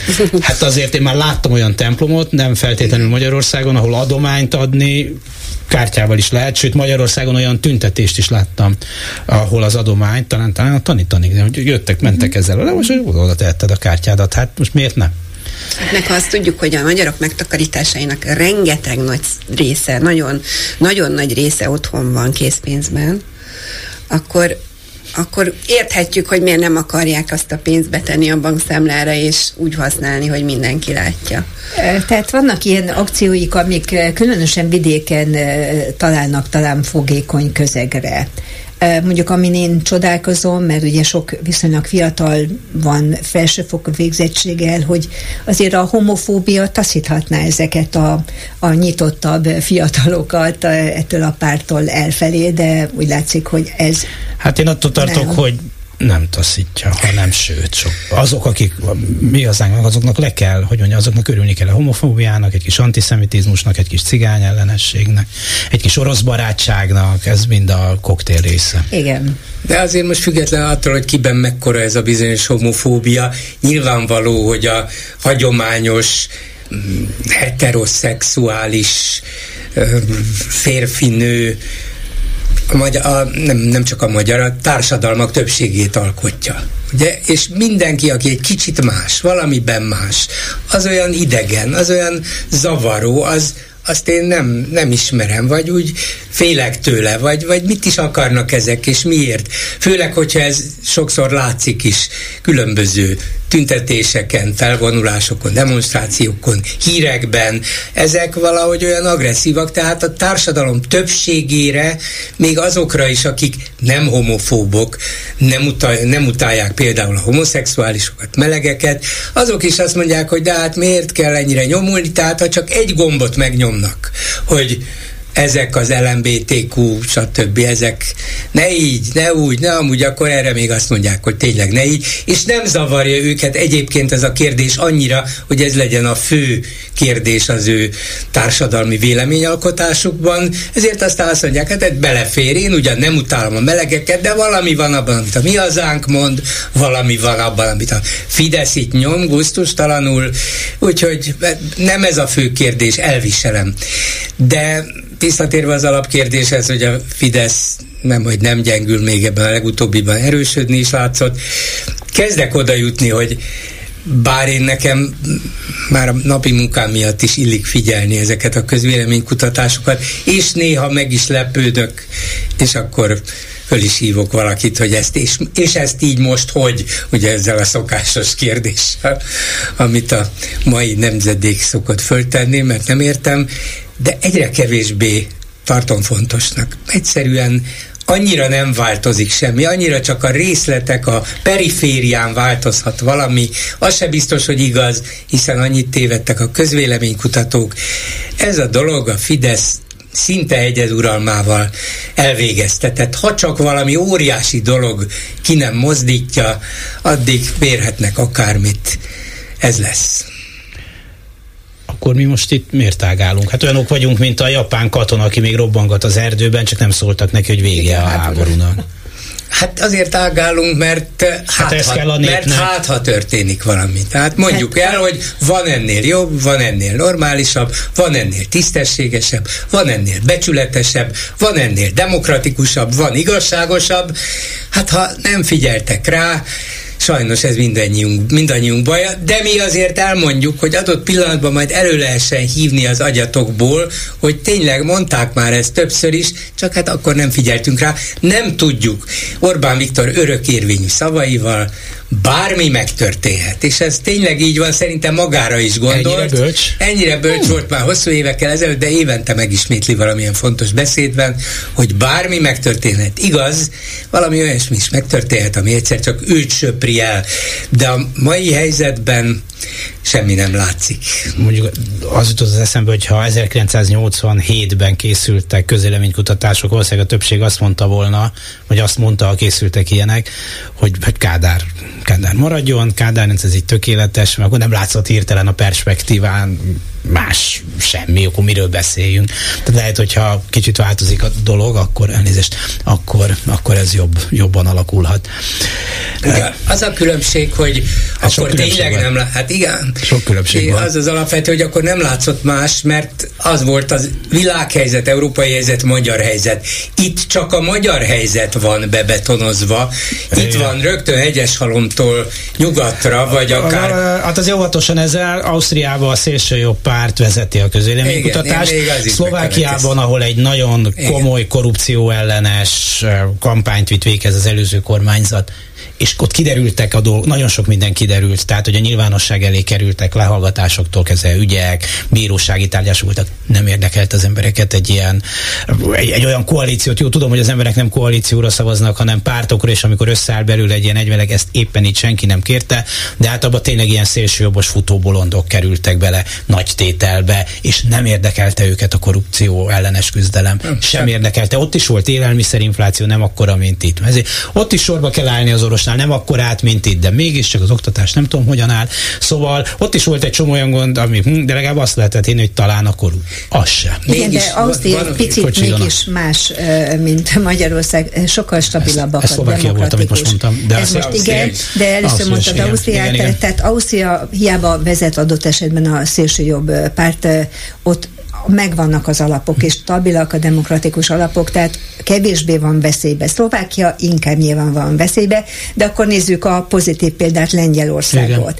Tehát, tehát az inga ide is bill, kibille meg másik irányba is, tehát lennének esélyek, de igazán az a probléma, hogy Magyarország tényleg előtt tulajdonképpen a környezetünkben lévő országoktól, mert olyan régóta van már hatalmon ez a a Fidesz vezette tulajdonképpen kormány, és olyan mértékben meggyengítette a társadalom demokratikus alapját, hogy ez jelenti az igazi problémát.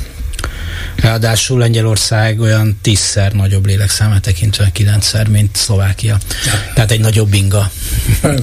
Hát egy Maradjunk abban, hogy olyan hétszer. Nyolcszor. Attól függ, hogy adod vagy veszed, tudod. De mindegy, sokkal nagyobb természetesen, és az egy jó példa. De azt a lengyel példát itt Magyarországon nem lehet megismételni, mert más a választási rendszer. Fölhozzák például, hogy ezek az ellenzéki uh-huh. pártok hogy együtt tudtak működni, de a magyar választási rendszerben nem tudtak volna győzni. Ha ők ugyanazt csinálják, amit Lengyelországban, ide helyezzük át őket, lehetetlen győzni. És ki csinálta ezt a választási rendszert? Hát szeretett vezérünk, nem? A tied.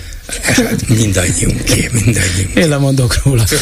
Én szerintem egy kis pozitív gondolatot is tegyünk bele, hogy, hogy miért, miért ágálunk, miért beszéljük ezt az egészet, hogy például hát, ha meghallja egy olyan szülő, aki otthon el tudja mondani a gyermekének, hogy a következő szavazáson te is menjél, mert azt megint csak hallom, onnan tudom, hogy éljük, hogy a fiatalok, a gimis gyerekek arra várnak, hogy végre szavazhassak. Az az igazság, hogy tényleg nem lehet tudni, hogy mikor történik valami, tehát igaza van Orbán Viktornak, bármikor, bármikor bármi megtörténhet. Annyi kis elégedetlenségi góc van végül is a magyar társadalomban, valamikor ezeknek össze kell adódniuk. Mert most azon csodálkozunk, hogy hogy lehet a Fidesz továbbra is ilyen népszerű Magyarországon, amikor gyakorlatilag nincs olyan társadalmi réteg, amelyeket, amit ne sértett volna meg valamilyen szinten a, a, a fizetésben, jogokban, szóval rengeteg minden van, lehetne tényleg sorolni a tanároktól kezdve az egészségügyi dolgozókon át, szóval mindenki, és ehhez képest népszerű. Tehát kell, hogy legyen egy olyan pont, amikor, amikor az utolsó csepp cseppel átcsordul az egész, és megváltozik minden. Lehet, hogy nem lesz a következő belátható években, de miután nem lehet tudni, mikor lesz, ezért érdemes valószínűleg. Hát, hogyha a holnapig, mert pénteken veszük fel ezt az adást, a holnapig kitör a forradalom, akkor újra kell vennünk. Bejövünk, bejövünk. De, igen, ezt megígérjük. Bár holnap, az a szombaton, hiszen mint említettem, hogy pénteken veszük fel ezt a beszélgetést, ha jól emlékszem, szombaton választ elnökséget a Fidesz. Na? Na? Na? Izgulsz? Hát gondolhatod. Bármi megtörténhet, mondtuk. Hát igen. Kocsiganával, a MOSZ elnökével és Szabó Brigitával, a Mi Másképp szerkesztőjével, valamint Bolgár Györgyel beszéljük meg a hét eseményeit, amelyhez az is tartozik, hogy a Nemzeti Színházban egy előadás során két színész nagyon súlyosan megsérült, amikor lezuhantak egy díszletelemről. Valahogy ezt aztán úgy sikerült ezt a történetet konvertálni, hogy Vigyánszki Attila maradjál. Tehát azok a fideszes kultúrcsinovnyitok és a kultúrát a Fidesznek elrablók alakok rohantak hűségnyilatkozatot tenni. Szerintem nem is Vigyánszki Attila mellett egyébként, hanem a Fidesz mellett. Az, hogy ezzel a két emberrel, aki nagyon súlyosan megsebesült, bár szerencsére úgy hallom, hogy most már kiengedik őket a, a kórházból, arról már nem is foglalkoztak. Lényeg az, hogy Attila maradj, mert kell valaki, aki átvezeti a népet a Vörös-tengeren. Közben Attilánk az hol le és hol meg fel, lefelmond. Azt hiszem, így tudom összefoglalni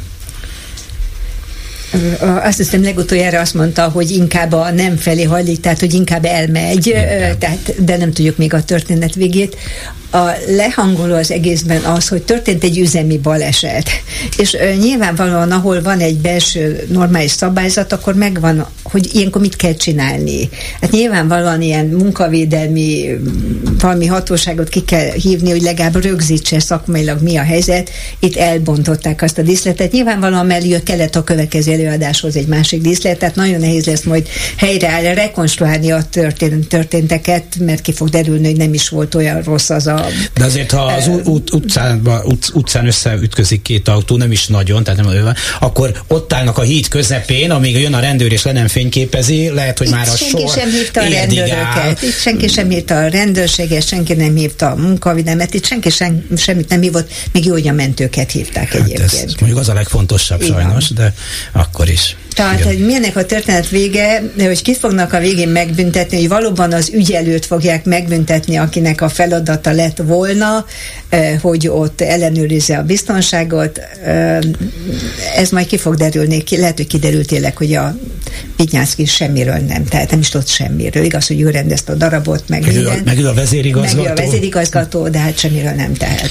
Meg szóltak állítólag, hogy Szóltak, hogy van, hát veszélyes, meg félnek tőle attól a, attól a jelenettől, de hát ez minden fog számítani adott esetben. Én nem tudom, üzemi baleset történhet bárhol, ugye? Tehát, hogy ez a Nemzeti Színházban is megtörtént, de amikor arról gondolkozik az ember, hogy a Vinyánszki maradjon-e vagy nem, akkor mégiscsak egy olyan mérőszámban gondolkozik az ember, hogy mennyire sikeres ez a színház, amit ő visz.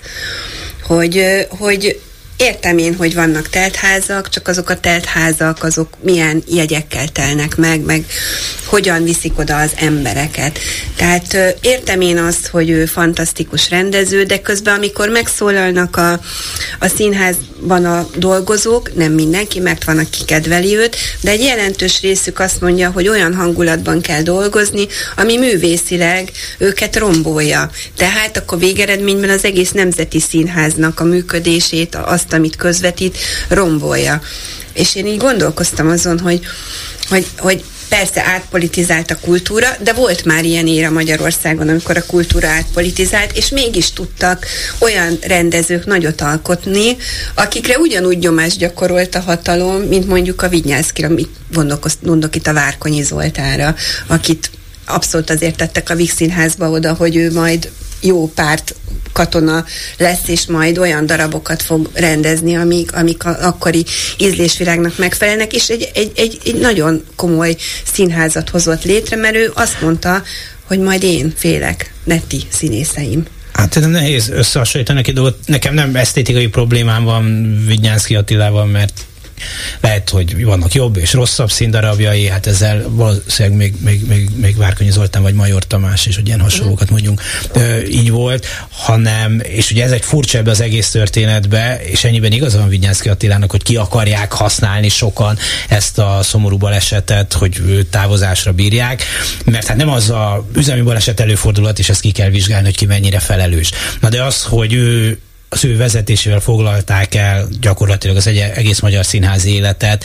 Nem arról van szó, hogy ő milyen darabot rendez a nemzetiben, és hogy erre mennek az emberek maguktól vagy sem, hanem arról van szó, hogy nem nagyon engedi, hogy bárki mást rendezzen. Hogy olyan emberek kerüljenek eh, pozícióba a vidéki színházakba, akik másképp gondolkoznak, akik nem politikai elkötelezettek lehet, hogy nem nagy hátrányban még, ha valaki tehetséges, de hogy nem előny az biztos, mert a Vignyánszki egy olyan struktúrát alakított ki, hogy a politikai hűség számítson. Hát rögtön rohantak is Igen. Ezt, ezt elmondani ugye a, a figurák, hogy, hogy, hogy, hogy, hogy maradj, maradj. Én hát, is ezt mondom, hogy ez a baj igen, vele. Hát pont, ez a baj pont vele. ezt mondom, ő, hogy ő, persze, politi- ő persze. politikailag akar teljesíteni, és nem művészileg. Ehhez képest hét darabja fut most a Nemzeti hát, Színházban.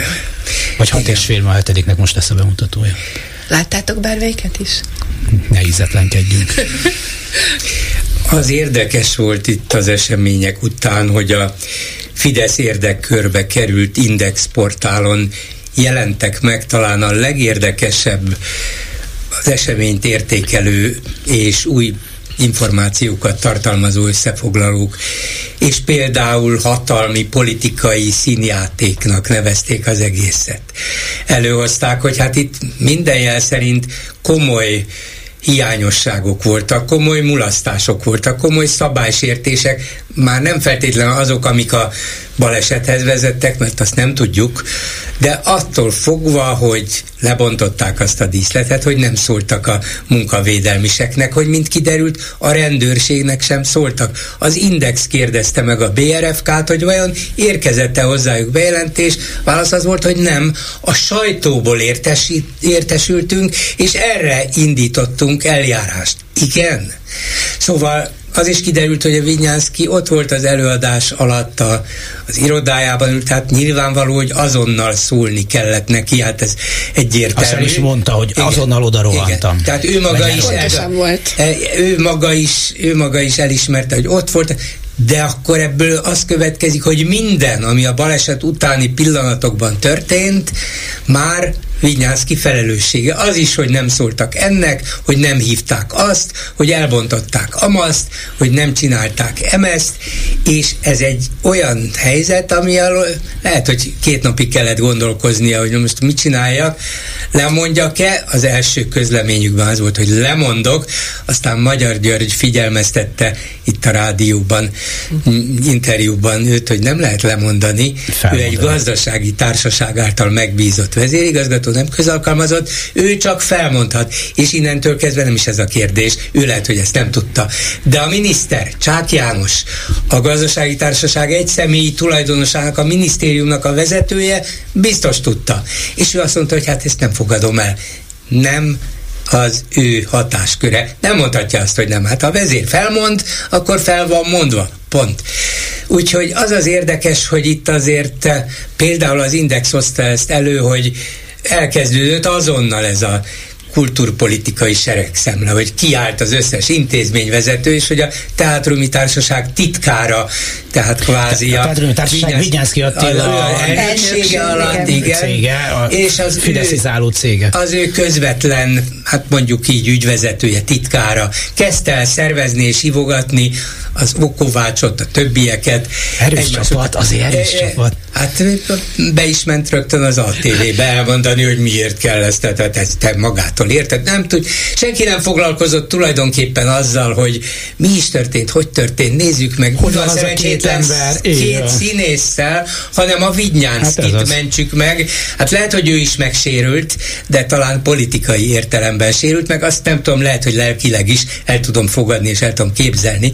Nyilván nyilván ez őt is megrázta. Még az is lehet, hogy, hogy megmarad az eredeti elhatározásánál, mert ezt nem akarja, nem akarja következmények nélküli esetté tenni, és, és felmond, de egyben biztos vagyok, hogy az egész magyar színházi élet irányításáról nem fog lemondani, és ehhez nem feltétlenül kell a Nemzeti Színház igazgatása. Megnéztem, hogy azért jó pár állása marad, a Színművészeti Egyetem kuratóriumának elnöke 1,3 millió forint, a Magyar Művészeti Akadémia 450 ezer forint, a nem tudom, a Kaposvári Egyetem, akármilyen, a Szent István Egyetem, Ripl tan, akármilyenek, akármilyen, a Teátrumi Társaság elnöke, a Kossuth és Széchenyi Bizottság elnöke, szerintem még a Jeruzsálem királya címét is viseli titokban.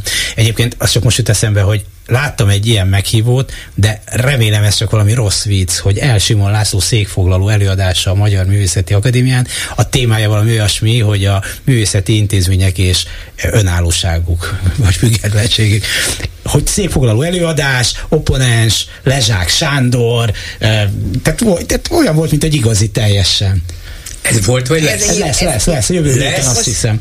Most azt hittem tényleg valami hírcsárdás. Nem, nem, nem, nem, nem, nem ellenőriztem, hogy lehet, lehet, hogy valaki viccelt ne, ne, ne, Lehet, hogy, lehet, hogy meg is van már az előadás, meg van írva. A kulturális intézmények önállósága, függetlensége, Elsimon László tanulmánya, előadása. Jó napot kívánok! Nincs. Igen, tudom, most már beszélünk. Nagyon jelentős lenne egyébként, hatalmas visszhangja lenne az előadásnak, az egyszavas előadásnak. De... Egyébként erről a nemzetűről jutott eszembe, hogy ugye Al Capone se azért bukott le, mert különböző mafiózó cselekményeket hajtott végre, hanem az adócsaláson. Tehát akkor végül is a Vitnyánszki se abba bukik bele, hogy a nemzeti rosszul vezette, hogy politikai talpnyaló, hanem egy ilyen üzemi balesetbe. Ami egyébként ott lesz a karrierjébe egy fekete pontként, tehát akkor el is indulhat egy ilyen repedés ebbe a nagyon szépen felépített nemzeti kulturális karrierben. Megtaláltam. Na. Na hvg.hu, tehát nem is nem valami, így, nem, nem így. Művészi szabadságról és intézményi autonómiáról fog beszélni Elsimon László, MMS székfoglalójában, a Magyar Nemzeti Múzeum nemrégiben kirúgott igazgatója, november 28-án tartja a Művészeti Akadémiai székfoglalóját. Mondjuk, hogy hogy kerül egy a Művészeti Akadémia. Írta. Lehet. A Magyar Művészeti Akadémia rendes tagjává válhat Elsimon László hivatkozik itt a Narancsra, a Magyar kirúgott igazgatója, tatatam, a művészi szabadság és az intézményi autonómia. Nagyon jó, erre most már tud tapasztalatból beszélni. Tehát nem csak egy elméleti munkát fog letenni, hogy ez az, mondja, hogy van ez a Ez az Orbáni politika kirúgjuk, mert példát kell statuálnunk, de nem hagyjuk az út szélén. És hogyha megteszi hát még azt a kötelező futamot is, hogy elmondja, hogy azért tehát a kulturális intézmények is olyan szabadok, mint mindenki más ebben az országban, értitek? Hát akkor tagja lesz majd a Művészeti Akadémiának, egy kevés honoráriumért, vagy nem tudom, minek nevezik nem. ezt, valami ilyen, ilyen havi juttatás, igen, igen, igen. Körül van. Tehát nincs útszélén hagyva senki. Orbán nem akarja, hogy ellenségei támadjanak itt-ott. Az elengedett, háttérbe szorított valami miatt politikai okokból éppen kiakolbolított embereit is kézen fogja és elvezeti egy hát kevésbé látványos, kevésbé jól fizető, de mégis valamilyen álláshoz. És hogy milyen széles az az útszéle, ahol nem hagyunk senkit, vagy milyen keskeny. Ha merről nézzük a Bloomberg, ami azért egy elég neves gazdasági hírügynökség, azt jelentette, hogy a Ferihegyi privatizáció körül megjelent az Equilor. Az Orbán család. Ja, ja, ja, Erről, így is lehet mondani. Megjelent az Orbán Family, az, ez a bizonyos Equilor, amit Gyuri említett, valamilyen módon Tiborc István kezébe került már 2021-ben. ez, a valamilyen ja, módon. Ez a... Hát volt egy ajánlatuk, a gondolom az Equilor addigi tulajdonosság, amit, ne, amit nehéz visszautasítani. Most nem hoznám föl azt az előbbi példát elkapotni, valamit mondtál itt. Szóval. Magyar gazdaság történet 2010-től nem tudjuk meddig, hát valahogy így, így írható majd le, hogy valamilyen módon valamilyen módon minden az övék lett, és így alakult át a magyar gazdaság, hát ez is ilyen. Ja, ja most ennyi? Mindenkibe bele nem, folytattuk ugye a szót. Hogy Mert hogy ez csak a szokás. Ez egy fantasztikus karrier. Gondoljatok bele, 2010-ben volt egy gázszerelő egy kisvárosban, faluban, senki nem ismerte. És 2023-ra Magyarország leggazdagabb, leggazdagabb embere, sőt, a világ ranglistán is jegyzik már. Hát ez micsoda karrier. És akkor valaki elkezdeni megnézni, hogy miből, mi, mitől lett ilyen zseni feltaláló, vagy valamiért kapott sok pénzt. Nem. Ő állami meg, megrendeléseket és EU-s megrendeléseket, EU-s pénzből finanszírozott megrendeléseket kapott. Megérezte az új hullámot. Na de hogy mindig sikeresen tudott pályázni, aki azelőtt semmi köze semmihez nem volt. Szóval... Lehet, hogy most sincs. És azért olyan sikerül, sikeres. igen, igen, igen. Szóval elképesztő. Nem, de hát ugye Mészáros, az, bár mindenki feltételezi, talán nem alaptalanul, hogy nem is ő ennek az óriási vagyonnak az igazi tulajdonosa. Nem, de, akkor ki? Gyuri, ki akkor? Ne, ne, Megkérdezhetem? Nem, nem, Kedves nem kérdezed, de nem. Kedves Na de egy dolog, egy dolog, a Mészáros de a másik már nagyon is köthető ahhoz a bizonyoshoz, mert a veje hogy ez a Tiborc István a szinte semmiből, nem gázszerelő volt, hanem kezdő üzletember, Sem. de a szinte semmiből... Bocsánat, az, hogy kezdő üzletember lett, az is szép történet, az mert hódmező vásárhelyen kapott lehetőséget, hogy az utcai világítás megcsinálja, referencia és minden izé nélkül lett olyan, amilyen. Úgy is sikerült. Lett, úgy is sikerült. Ki volt akkor ott a polgármester? Csak nem ellel kezdődik és ázárral végződik, de Mindenki annyit ér, amennyire van. És amikor az EU vizsgálni akarta ezt a közbeszerzést, akkor gyorsan kivették az Európai Uniós büdzséből, és akkor a magyar állam finanszírozta az egészet. Valóban. Szóval az, hogy Tiborc kezdő üzletemberből tíz, még kevesebb, mint tíz év alatt százmilliárdos vagyonnak a tulajdonosa és mozgatója lett, hát az mindent elárul erről a rendszerről, és azt mutatja, hogy már nem is szégyelik. Nem szégyelik. Szerintem ez egy nagyon fontos és egy újra, újra és újra visszatérő elem, hogy feltételezhetjük, hogy a mészáros vagyon fölött valójában kirendelkezhet, lehetett volna ezt tenni olyan komoly cégekbe is, ahol nem lenne így az arcodba kiáltva, hogy ember, hát nézd meg, hát nyilvánvaló, hogy nem ezért a szerencsétlen gázszerelőjé, aki csak így itt belecsöppent jó 27 milliárdos hajóval, meg Andika ne fog, meg virág, meg mit tudom én mikkel, de hogy hát hülye van belőle csinálva, mert, mert még én ezt is megtehetem. És egy csomó ilyen, ilyen szép van, hogy hát el lehetne ezt kenni ügyesen, azért már Garancsi, Szí, Jászai, nem tudom milyen cégeket lehet így mondani, jó, jó, majd nem letagadhatod, hogy itt voltál, ha később baj lesz belőle. Szóval csak látom, hogy ilyetten nézel. Nem, nem, nem, csak szóval, hogy, hogy, hogy, el lehet tenni komoly cégek, el lehetett volna tenni ezt a szépen megtermelt vagyon más cégekhez, és nem, mi ide tesszük ehhez a fickóhoz. Hát mert, mert a jogrendszer az már úgy van alakítva, hogy, hogy megtehetik.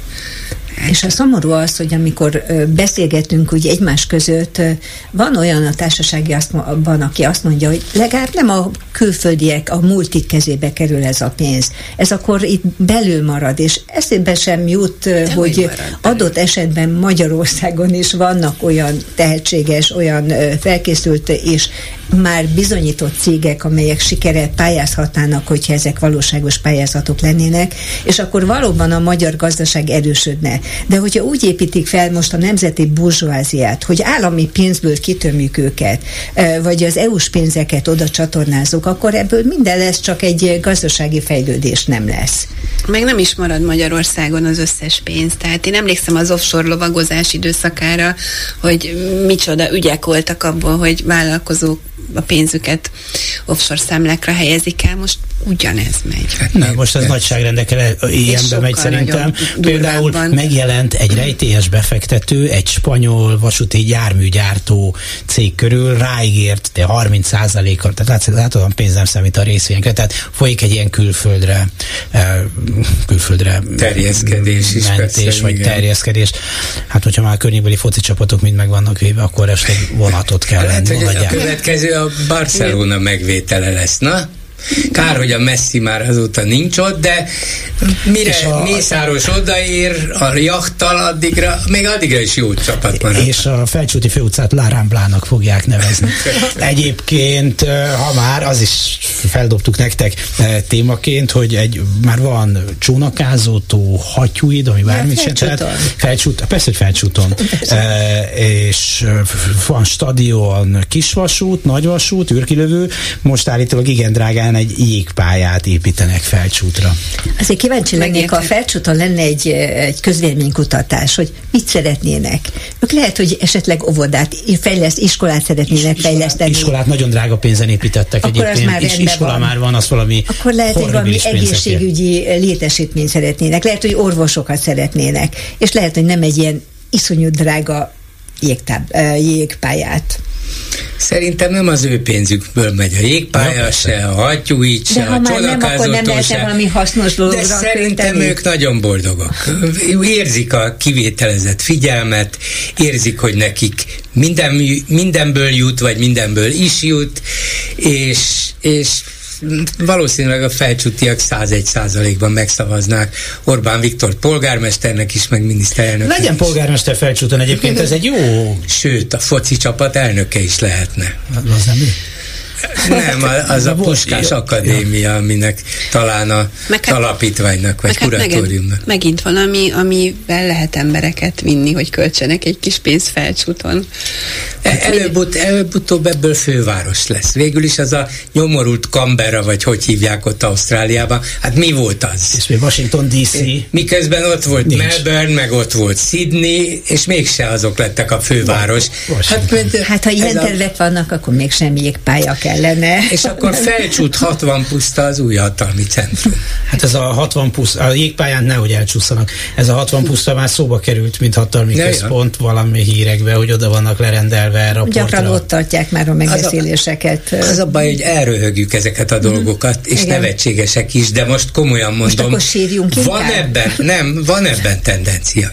Orbán tudatosan építkezik, és eljöhet az a pillanat, amikor a felcsúti, hmm, felcsúti vár, köztársaság. Királyi vár, királyi várra hajt. Na jó, fogadunk, igen, királyi igen. Vár. Lehet. Jó, ez már az övé, nem? Hát még azért a koronázó hely nem, tehát még a néprajzi galériát ki kell van, telepíteni. Van trónterem még, trónterem még Keko Csironával és Szabó Brigitával, mint Bolgár Györgyel beszéljük meg a hét eseményei Dés János vagyok, és mit ez neked való hír? Jaj, eszembe jutott valami, hogy hát lehet, végre, lehet, hogy arra, végre. Bármi, megtör, igen, bármi megtörténhet, és akkor felcsútra kell visszavonulni, hogy emigráns kormányt alakítson. És hogy ez nem teljesen hülyes, de teljesen hülyeség, de hogy benne van a fejében, pár évvel ezelőtt a nagy Izrael barát Orbán kormány a miniszterelnökkel az élen is, vagy hat miniszterrel elment Teheránba hogy a szoros magyar-iráni kapcsolatokat még szorosabbá tegye, és ott Orbán azt volt képes mondani az iráni vendéglátóinak, hogy hát itt van a magyar kormány, tudom, hat tagja, akár emigráns kormányt is alakíthatnánk. Mondta ezt Teheránban néhány évvel ezelőtt. Benne van, rengeteg dolog van a fejében, és rakosgatja őket, ne becsüljük le. Hát a Teheránban alakítana egy emigráns kormány, akkor ezt hol írjam alá? Tudtam, hogy tetszeni fog neki. Igen, tudtam. bár nekem azért az jutott eszembe, hogy amikor mm, Izraelt ugye a terroristák megtámadták, talán másnap Szijjártó a teheráni külügyminiszterrel, a perzsa külügyminiszterrel telefonozott, azt nem tudom neki mi köze volt a, a dologhoz, de mindegy.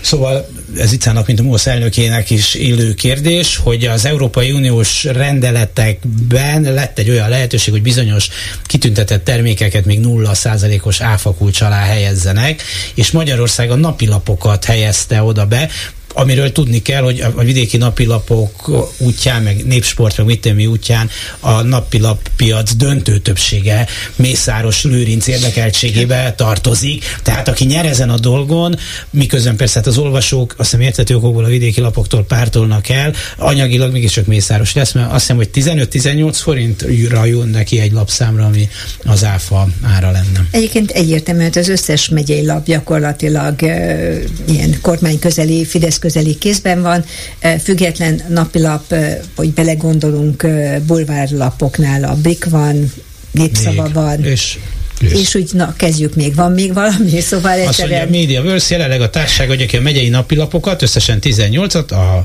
Magyar Nemzetet, mi ezt úgy szoktuk mondani, hogy a Magyar Nemzet címen megjelenő nyomdaterméket, a Nemzeti Sportot, a Borsot, valamint a Metropol, ugye két lap maradt, a Blik mind, és a igen. Népszava, valami más.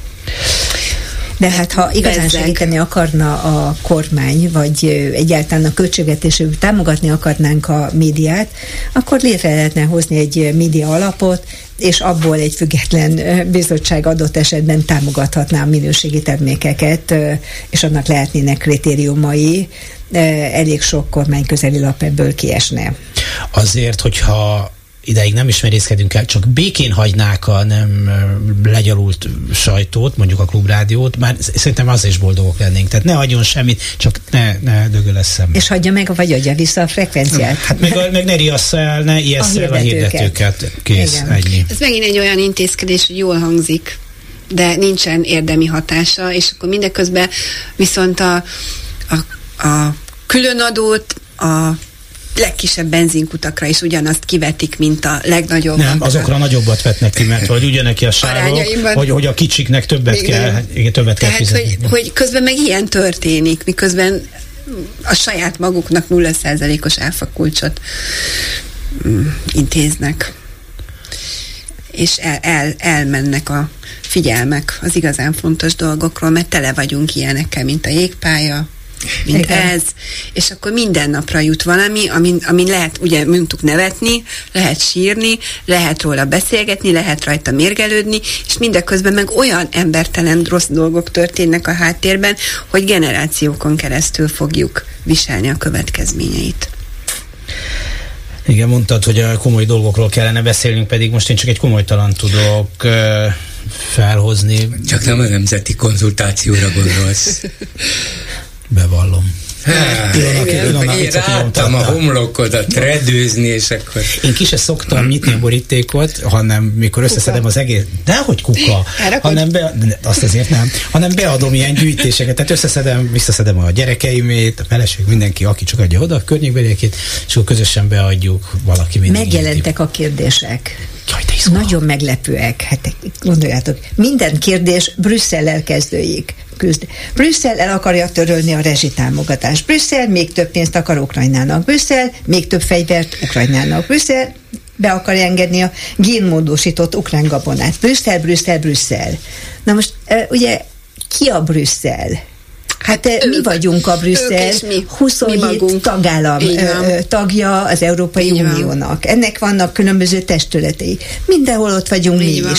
A magyar európai EU biztos, a magyar EU, parlamenti képviselők, a magyar kormányfő is ott van a az Európai Tanácsban, tehát ott vagyunk. Tehát mi döntünk így, mi is benne vagyunk a döntési folyamatban. Hát és milyen dolgokat akarnak megvédeni?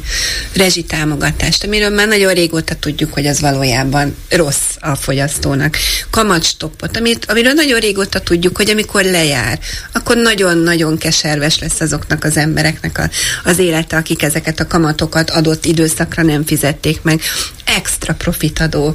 Megint olyan ágazatokra vetnek ki extra extra profitadót, amit mi, mint fogyasztók Kifizetjük szívunk, nyilvánvalóan.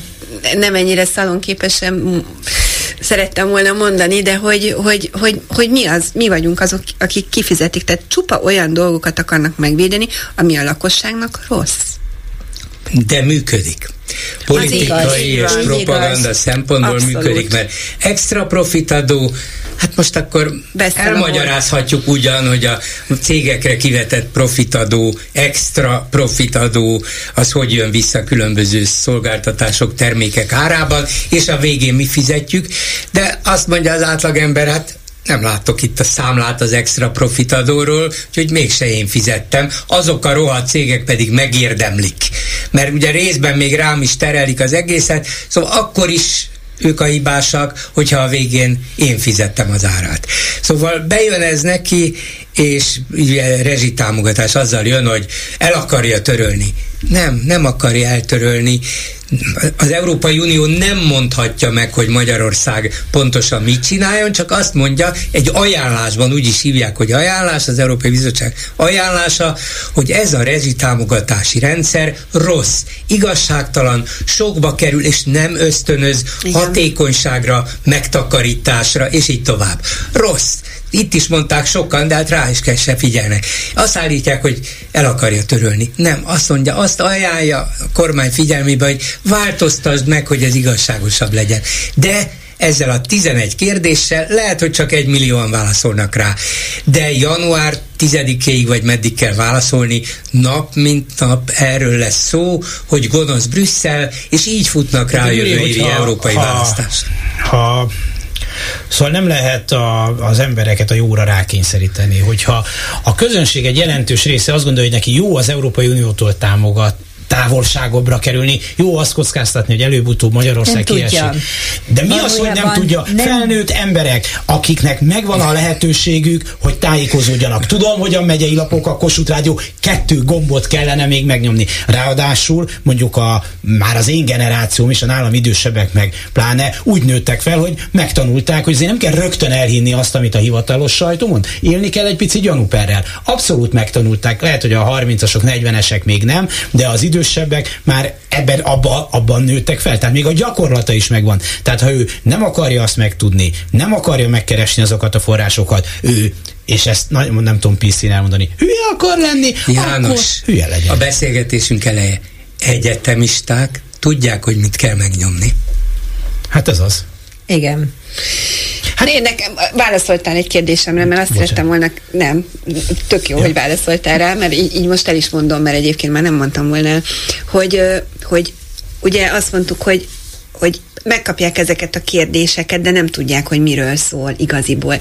Na most te válaszoltál, nem kell belenyugodni abba, hogy nem tudják, hogy, hogy miről szól, hanem nekünk ugyanúgy kell mondani, ki kell tartani, és akkor is, hogyha három ember hallja meg, hogy mi történik, már akkor is, akkor is előrébb vagyunk, és azt érzem, hogy ez a, ez a, ez a lendület egyszerűen a sajtóból is, a maradékából is, aki még, aki még független, ez így, így szépen kopik ki, mert annyira azt érzi az ember, hogy nincs miért, nincs kinek, de közben meg van.